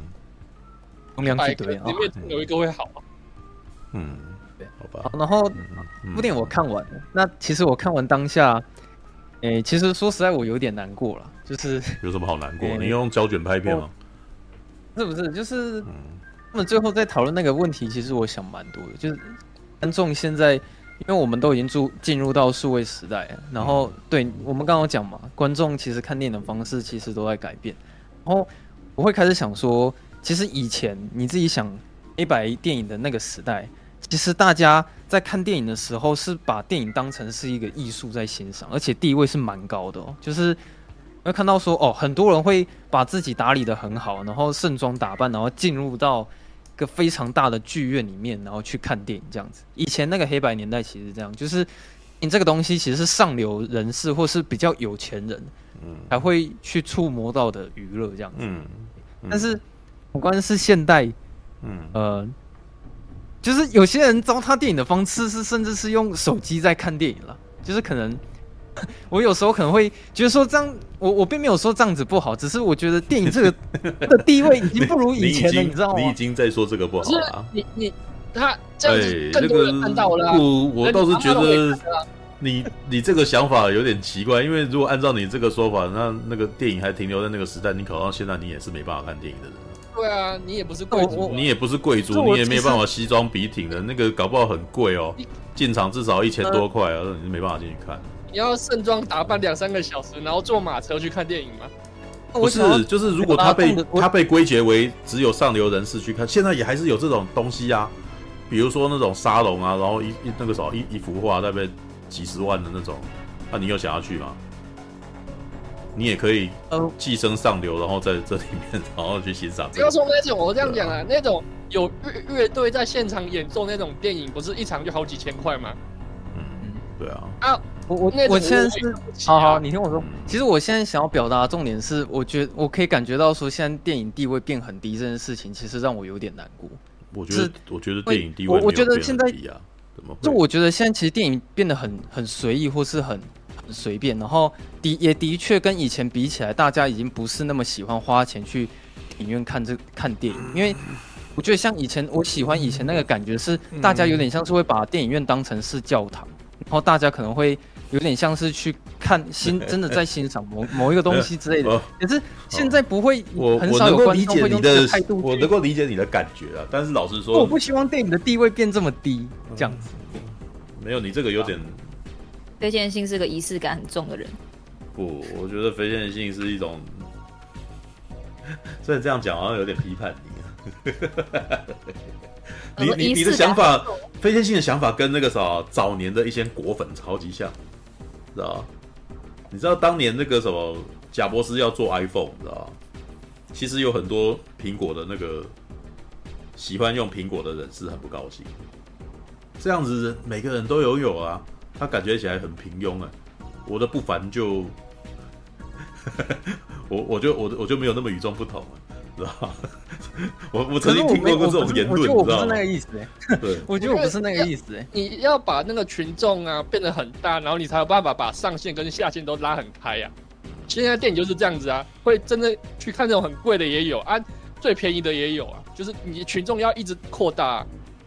我其实觉得没有。在某种程度来讲，其实我觉得很多时候电影院有它存在的必要。就是我我能够认同进去电影院看电影，跟你在家里面看串流是完全不一样的体验。就是你看串流，你很容易走神，然后你想要去上个厕所，你就爬起来去上，然后这片就断了，知道？那个情感就情感面就消失了，然后甚至你会变得比较没有耐心，你会比较不耐烦，然后很容易就弃剧了。对，但是你去看电影的时候，你因为你已经坐在里面了，所以基本上你会坐在里面九十分钟走，应该很少人会觉得这电影难看到我宁可要赶快离开吧，很少吧，不常发生啊，有是也是有发生，但是事实上有啊，这个几率不是特别高啦。对，我大概也只有听到过一两次而已啊，这代表大众就是人进去里面看电影可以比较有耐心，因为全黑的环境，然后你会比较认真的去看这个东西，这样子。对啊，嗯。不过我比较好奇的是，非线性，你觉得电影不被尊重是指，嗯、呃，现在的电影的量太随便，还是指跟他的意思就是太新潮佬涌进来一起看电影了，他就觉得很没有。但是就是主要是人人人人太随便，还是觉得电影拍太多，有很多电影很随便这样？其实都不是，我要讨论都不是。我我想讨论是，其实，呃，我在看完那部片的时候，我稍微思思考一下。会开始意识到说，我觉得未来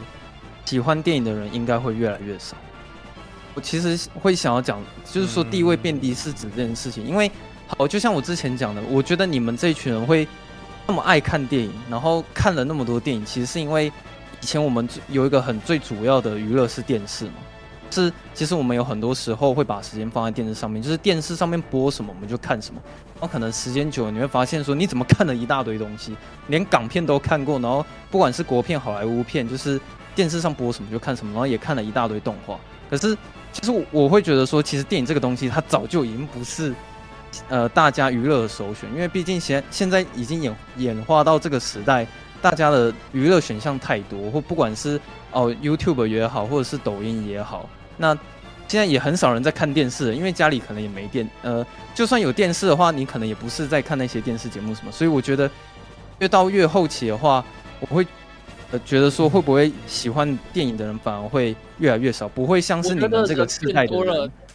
我觉得喜欢的人变多，但是人其他一起参与，你听我讲完更多了。所以你听我讲完，相相对之下，你感觉变少了。你你听我讲完，我觉得你甚至就是好，现在大家的确只容易接触到串流，所以需其实有更多的人可以接触到影像。但我也只是感觉出来，大家好像呃比起电影，反而大家更喜欢看剧、影集，或是韩剧，或是日剧。是我发现影集甚至在这个时代好像比较。比起电影，好像被更容易被大家讨论这样子。就是我从我稍微回想一下我以前，然后到现在，我一直都觉得电影这个东西是好像会越来越少人像你们这样子会这么的去疯狂的喜欢这样子。我觉得那个什么，电影的形式可能有改变，会可能会改变啊。对，但是我后来并不觉得。我应该是说，我越到后来越觉得其实这没有什么关系。对，因为如果你注意到我的频道，你有没有注意到我写的是电影、动画、游戏？你知道？老实说，我后来都觉得，在某种情况底下，游戏可能那个什么会是在电影之后的另外一个艺术表现形式啊。比如说，电影是第八艺术之类的。我觉得游戏可能还多了比电影更多的一个他们表达的空间之类的，对。然后，可是我后来一直在思考说，那我到底喜欢的是什么东西？我我真的只喜欢看电影吗？我好像也没有，我也喜欢看，像刚刚不是我还在聊那个我推的孩子啊，然后鬼灭之刃啊，然后我可能还甚至想要聊一下那个什么那个什么拉，那就是那个全盲搜查官这样子的东西啊。对啊，那那我到底喜欢什么？其实我后来觉得，我其实是喜欢故事啊，知道吗？我喜欢我喜欢故事，就是你你你你你有一个故事给我看，有一个戏剧给我看，哪一种形式事实上我都能够接受。那电影这种形式我也可以接受，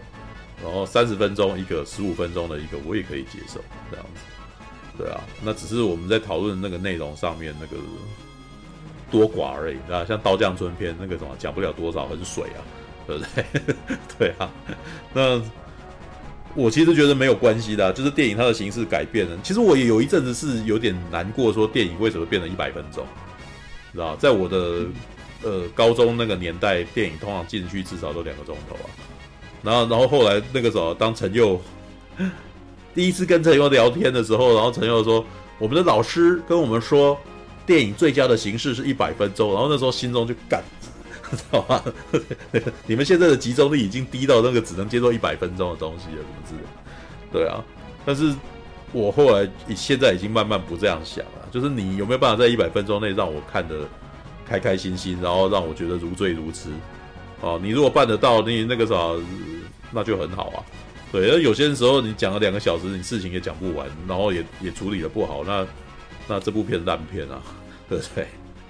对啊，所以我其实觉得不用这么在意形式本身，也不用那么在意这个东西一定要是什么样子。对啊，就是他有他的表达形式，我其实会比较愿意赋予给他比较多的自由度，知道？本我是自由主义者，知道？知道？就是我没有觉得什么事情一定要什么样，我觉得这是不对的。对，因为因为这样子你反而会缺少缺少开创性，或或者是你你在做你自我的局限了。对啊，然后，但是我我觉得我刚刚稍微想了一下，我觉得好像对于用手机看电影，就回到刚刚那个话题好了，我觉得这个好像是要看是站在哪一方的立场去想。就是我刚我刚刚就是在想这件事情，如果是站在观众立场的话，的确，呃，要论有一些好处的话，就是可能有一些人是真的家里比较贫穷，好了，他比较没有没有钱，或者是他住的很偏远，他不容易去电影院的话。那他的确可以透过手机去了解电影，我觉得这对也也许这也是一个一大优点。但我觉得好像用可是用手机去看东西，其实有可以为了手机而去制作的东西，对，就是。可是呃，我我想讲呃，我想讲完一下，就可是我现在说，如果现在换一个角度来讲好了，如果我们今天不是站在观众角度，我们今天是站在创作者的角度好了，嗯，比如说，嗯，是假设你现在是导演好了，然后你现在我跟你说，你有机会拍一部沙丘，然后这时候你可能会花几千万，然后去搞一台摄影机，然后呢，再再请一个很屌的摄影师过来，然后再用哦、呃、几千万，然后去布好那个最。最高贵的那些灯光好，然后灯光打下去，然后画面超美。那接下来你再把它送到调色师里面，然后做出很昂贵的调色，然后接下来，嗯，就是弄了大概有两亿的美金好了，结果最后你自己制作出来这个画面，嗯，到最后会变成是观众可能用手机，对啊，对，就是如果我觉得站在创作者的角度的话，你大概可以去了解到说他们为什么不乐见这件事情发生。而且其实我觉得，我其实觉得这是一个逻辑谬误。可是如果你因为因为你也可以帮针对一个手机的受众去设计出手机受众的人看的东西啊，那你现在的情况只是我我觉得这个东西一定要在电影院里面看，然后那个时候你们用手机看太可惜，但你们一开始不拍给手机看的东西？那个东西有跟跟那个什么你在大荧幕里面看有分贵贱吗？我怎么觉得那个其实只是需求不同而已啊。没有分贵贱呐，对啊，没有。我的意思就比如说，甚至连那个影片的格式十六比九，或者是你要用立的，你那个构图的本身要为了它而去设计啊。在这个构图本身值的里面，你就不应该塞这么多的人，也不应该让人跟蚂蚁一样小嘛。对，你就应该是要做出适合这个东西构图的东的那个什么的。其实这个在我最近在做 YouTube 的那个什么缩图的时候，我也我也是一直在做这个学习啊。一开始我可能会觉得说，我要做的像简报一样的漂亮啊。然后这边白啊，然后字啊，然后那个什么，呃，越小越好看，设计感越高。可是当你说到大概只有三十个，等到那个，那你那颗字到底是有谁看得懂？就有谁看得到？那不知道你要是你要去针对只能够这么一小格的东西，然后讯息传达出来，然后你你要去重新去帮他做设计，去帮他做工，而不是觉得哦，说这么多太可惜了，干脆大希望大家都不要用这么小图。都都去看大的，没有啊。可是问题是有这个需求存在，你要去设计这个东西，这个观众这些人使用者所需要的东西啊。对，当然现在你讲的东西其实是陷入了那个本来在大荧幕看的东西，结果大家用小荧幕看的一个一个错误，这本来的确也是个问题啦。对，所以那个东西其实不该在小荧幕看的，这是真的。对，但是呢，在某种情况来讲，创作者本身是不是多了一个媒介？来创作，你的大画布跟小画布，你是写春联还是你是画大的东西，还是你只是写一个那个做米粒般的那个艺术品？这些东西都是都是不同的平台、不同的格式啊。对，那你应该要量那个啥，想办法量身定做去去为这些人，然后来为他们做东西。其实，即使是史蒂芬史匹柏之前好像也曾经有做过，就是接受过用 iPhone 来拍一支他的广告什么东西的。对啊，对，那。他的他拍的那个东西就是 for for iPhone 用的，对啊，我觉得其实应该应该是进入这种状态，而不是，呃，这两个东西其实没有要用来拼，你知道？其实你可以不用把它拿来拼，因为他们两种东西是不一样。当然，你用小的东西看大的，那很可惜啊；但你用大的东西看小的，那也很奇怪啊，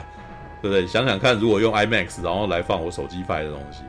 哇，那头超巨大的，那那应该那会会会，但是这可能也会进入一个创作状态啊，会。这是不是又反而是另外一种创作形式？还是你可以把它做成很多个分割，然后看东西之类的？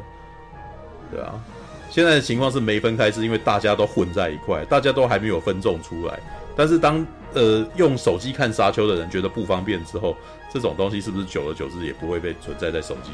的那个什么观众里面呢？对啊，因为他们没差欸。很多人没差。沙丘的情况，其实我觉得真的不用特别担心它，因为那个其实是 IBEX 的厂商去请丹尼维勒纳夫去这样子的创作者去发挥出专门为了 IMAX 而设计的电影。然后他事实上是 IMAX 的厂商，希望能够吸引大家掏钱进去看这个只在这里存在的特殊性的东西。这种概念事实上就有点像是，你知道贵族产品不会消失，你知道吗？你知道，就是那种比如说香奈儿啊，然后 Gucci 啊，然后 LV 这些东西贵到爆炸，然后也不一定实用。那可是你觉得满街你你有看到满街的人全部都只提塑胶袋吗？那些人还是存在啊，知道？因为他们不那个啥，持有这东西让他们不烦，知道吧？所以有些人特地进去，这里就是你有没有注意到丹尼维勒纳夫的沙丘常常在跟 GQ 这种人合作，GQ 这种高高杂这个什么 High Class 杂志合作，知道吧？因为他必须要想办法呈现他的高贵，知道吧？然后高贵的东西，有的老实说了，它本身不具实用性啊，知道？你今天要讲一个故事给我，你一定要非要这样拍吗？好像也不用，你也可以用，可以用别的方法呈现。但是你要这样拍，那这个东西我就要包装它，包装到它非常的高级，让你觉得说哇，这些人全部都是顶级的演员，然后名流，他的服装设计超级漂亮的，知道吧？这是一种美的东西。然后你要来看，你不来你不来看，你就不时尚，知道？于是会有非常多时尚的人都很喜欢来看，然后那个啥，让你我觉得那个啥，哎呦，我也想要沾点时尚的光，然后我来去看它，所以它不会死啊。知道，就是他们会一直不断的包装，这虽然是小众的东西，但是因为它非常的高贵，对，因为你看哦，如果你以小众的情况来看，你觉得蓝宝坚尼是不是小众的东西？超小众吧，没人买的，没有人买啊，但他有没有活着？你也你应该不用担心他死掉吧，对不对？因为有钱人都急着要他，啊，他还甚至不愿意买很多台，他可能一一年才三那个什么。全全球限量几百款、几百台而已，知道吧？拥有它不凡，知道吧？不过台湾很多人把它撞坏了，知道吧？一天到晚富二代去把它撞烂，你知道吧？对不对？我们等下要聊的那个也撞破、也撞坏一台啊，还金色的，是吧？金色蓝宝坚尼，是吧？我记得故意撞的，是不是？故意撞的啊！而且我觉得开玩命光头的那个啥，那个开金色那个啥蓝宝基尼的还是黑人，知道还是很挑白的黑人，知道知道，你看我们那个唐老大，他没有开蓝宝基尼啊，他开的是道奇啊，开开的是那个肌肉车，你知道对，那可能还是这种故意故意的。我开始觉得那个诺兰的摄影机是不是故意摔的？那时候只有四台嘛。没有诺兰，我要我要我必须要说，诺兰虽然是一个很厉害的导演，但是他非常懂得包装他自己，你知道他一直不断的在，他一直不断的让人觉得好像我好像一定要有理由进去看这部电影。但是你仔细思考一下，很多时候他讲故事的方法就是一部剧情片而已，你知道吧？敦刻尔克为什么要进去进去电影院看？然后那个什么，像甚至我现在在看他的那个什么欧本海默，为什么要进去看？就是在九零年代，他其实就是一部剧情片而已。所以他可能可以会是一部中成本剧情片，真的对，好吧。不过利这一点也不是说不好，因为诺兰他其实有争取到一个那个什么，让你用高成本去拍一部剧情片的这个这个那个什么这个资源，知道吗？所以你看很多艺术片导呃呃，也不能说很多艺术片导演，很多剧情片导演就超崇拜他啊。对，就是他让他让一些那种拍剧情片的导演突然间拥有。哇，宛如拍动作片的资源，然后来拍一部剧情片，对啊，好吧，嗯，All right，啊，那那个大家有空的话可以去听一下我跟大侠的、嗯、那一集，对啊，嗯嗯，嗯，但我可以顺便就是讲一下大侠最最后的结论啊，就是他觉得，嗯，大大侠最后的结论是他觉得胶卷这个东西，诺兰啊、昆汀啊，他们会一直死守他，不让他这种他觉得有。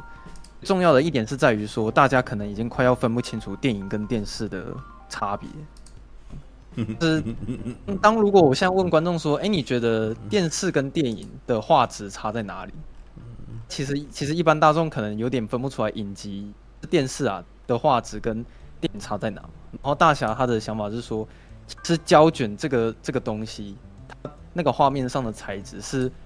唯一一个媒材能够区别。电视跟电影的一个方法，是如果你想要拍出那种胶卷的美感跟那个跟那个画质哈，你除了胶卷之外，你没有其他方法可以出那个感觉就好了。可能未来可能数位可以完全模拟到那种感觉啊，但是以目前来讲，这如果诺兰他们那一群人没有要坚持去维护，或者是想办法让胶卷存活下来的话，那到最后真的可能就会变成是你跟电视。突然就没有区别，这样电影可能对，就会可能会像电视，嗯，他最后的想法是这样，嗯，差不多啦，就是想跟大家分享一下这个纪录片，就是有在讨论胶卷跟数位这件事情，我觉得蛮好看的，嗯，有趣，对，但是在哪里？但是在哪里可以看得到呢？还是你是要去租录租 DVD 来看？我是买，我是在那个那个平台叫什么？查一下。我觉得初大看应该会觉得蛮有趣的、啊，因为大部分的人你好像都认识，哦、就里面里面的导演呢、啊，还有演员，你好像都知道这样。嗯。什么什么什么？我讲完了，对，就讲完了，不是在哪个平台？你怎么没有告诉我哪个平台？那那我我忘我忘了我那个平台是叫什么？我先查一下。好吧，All right，呃，我等下贴给你，我们可以贴进入到玩命关头。我要去尿尿。台柱登场了吗？我我要去尿尿尿尿。可是有多少人有看玩命关头啊？台柱啊，台柱哦哦台柱哦台柱该去看。好吧，先给我时间，让我去尿尿，尿尿回来以后，对，中场休息，你们随意聊聊，OK，随意聊聊。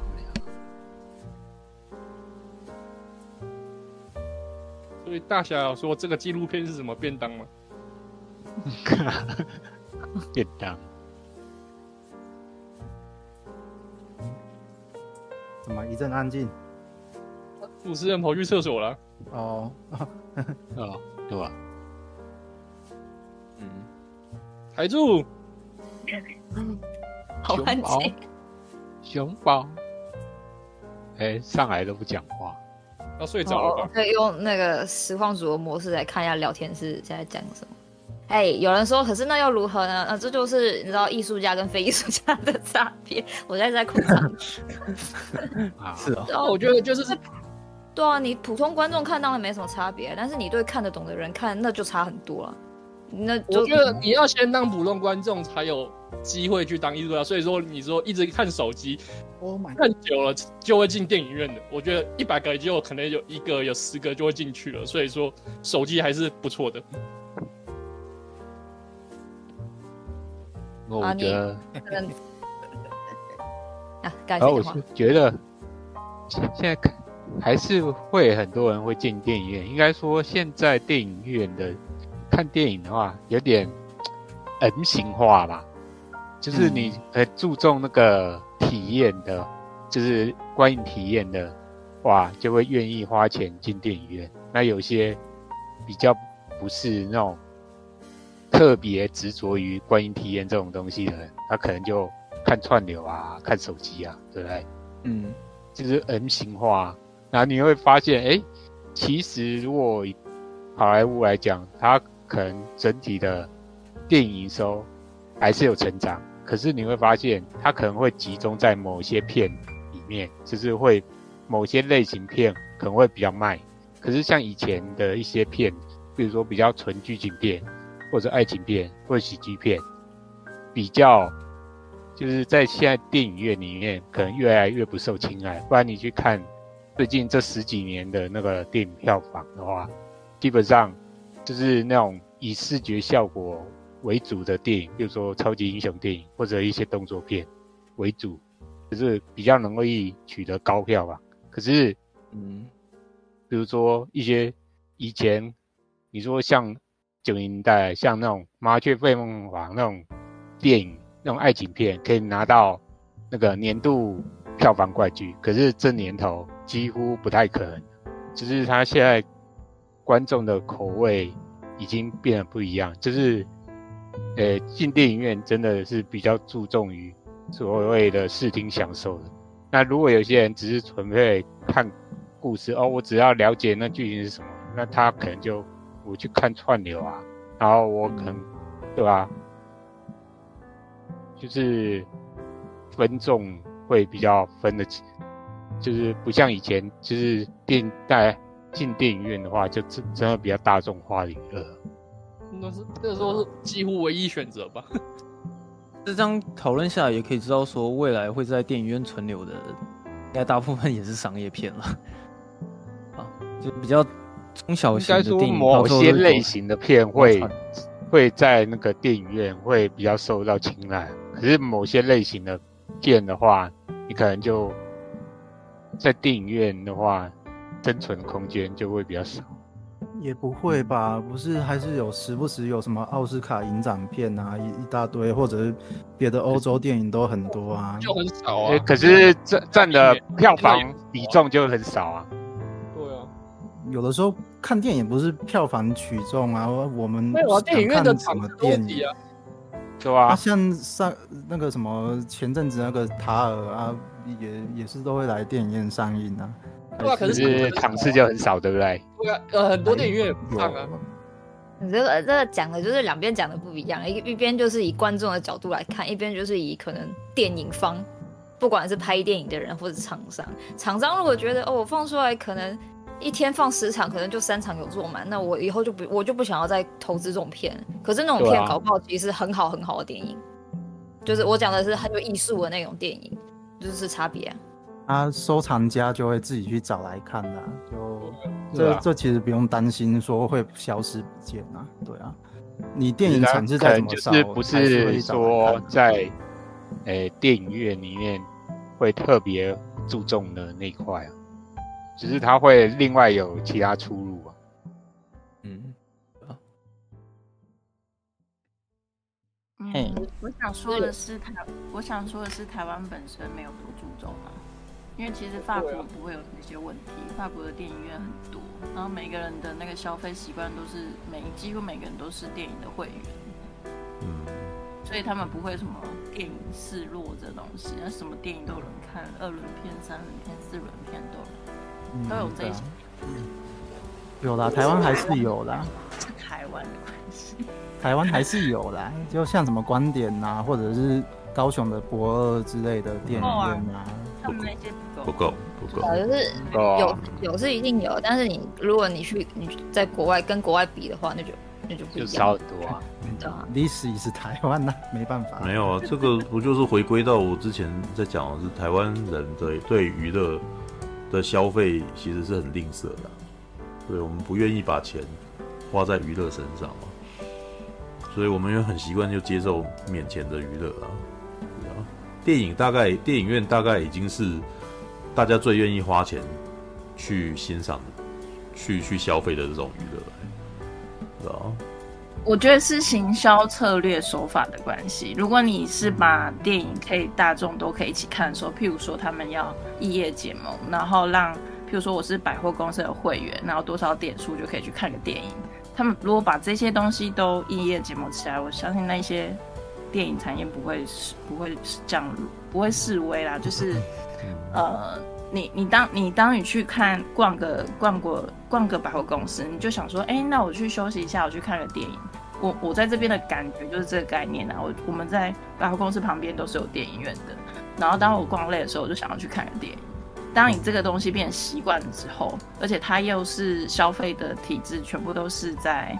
呃他们一般。大众在消费的形式上面的话，我觉得是他们形式改变，然后消费习惯改变，自然而然都会有人看啊。对啊，这个这个其实到日常就要培养的。嗯。Right. 我很同意，但我觉得在台湾更难。我觉得台湾的企业有一种，我绝对不要先吃亏的那种想法，我一定要先有利益，我才要做这些有福利的事情。嗯。反正就是看他们有没有、啊、其实都会以利益为导向啊，就是只负责跟风而已啊。嗯，我觉得台湾的，因为之前在研究一些，这这我不知道跟谁讲，就是研究一下日本的一些产业结构啊。哦，那一天应该是确跟确确讲的，因为那一天确确跟膝关节跟市长还有迷妹一起吃饭，然后回来的时候在路上，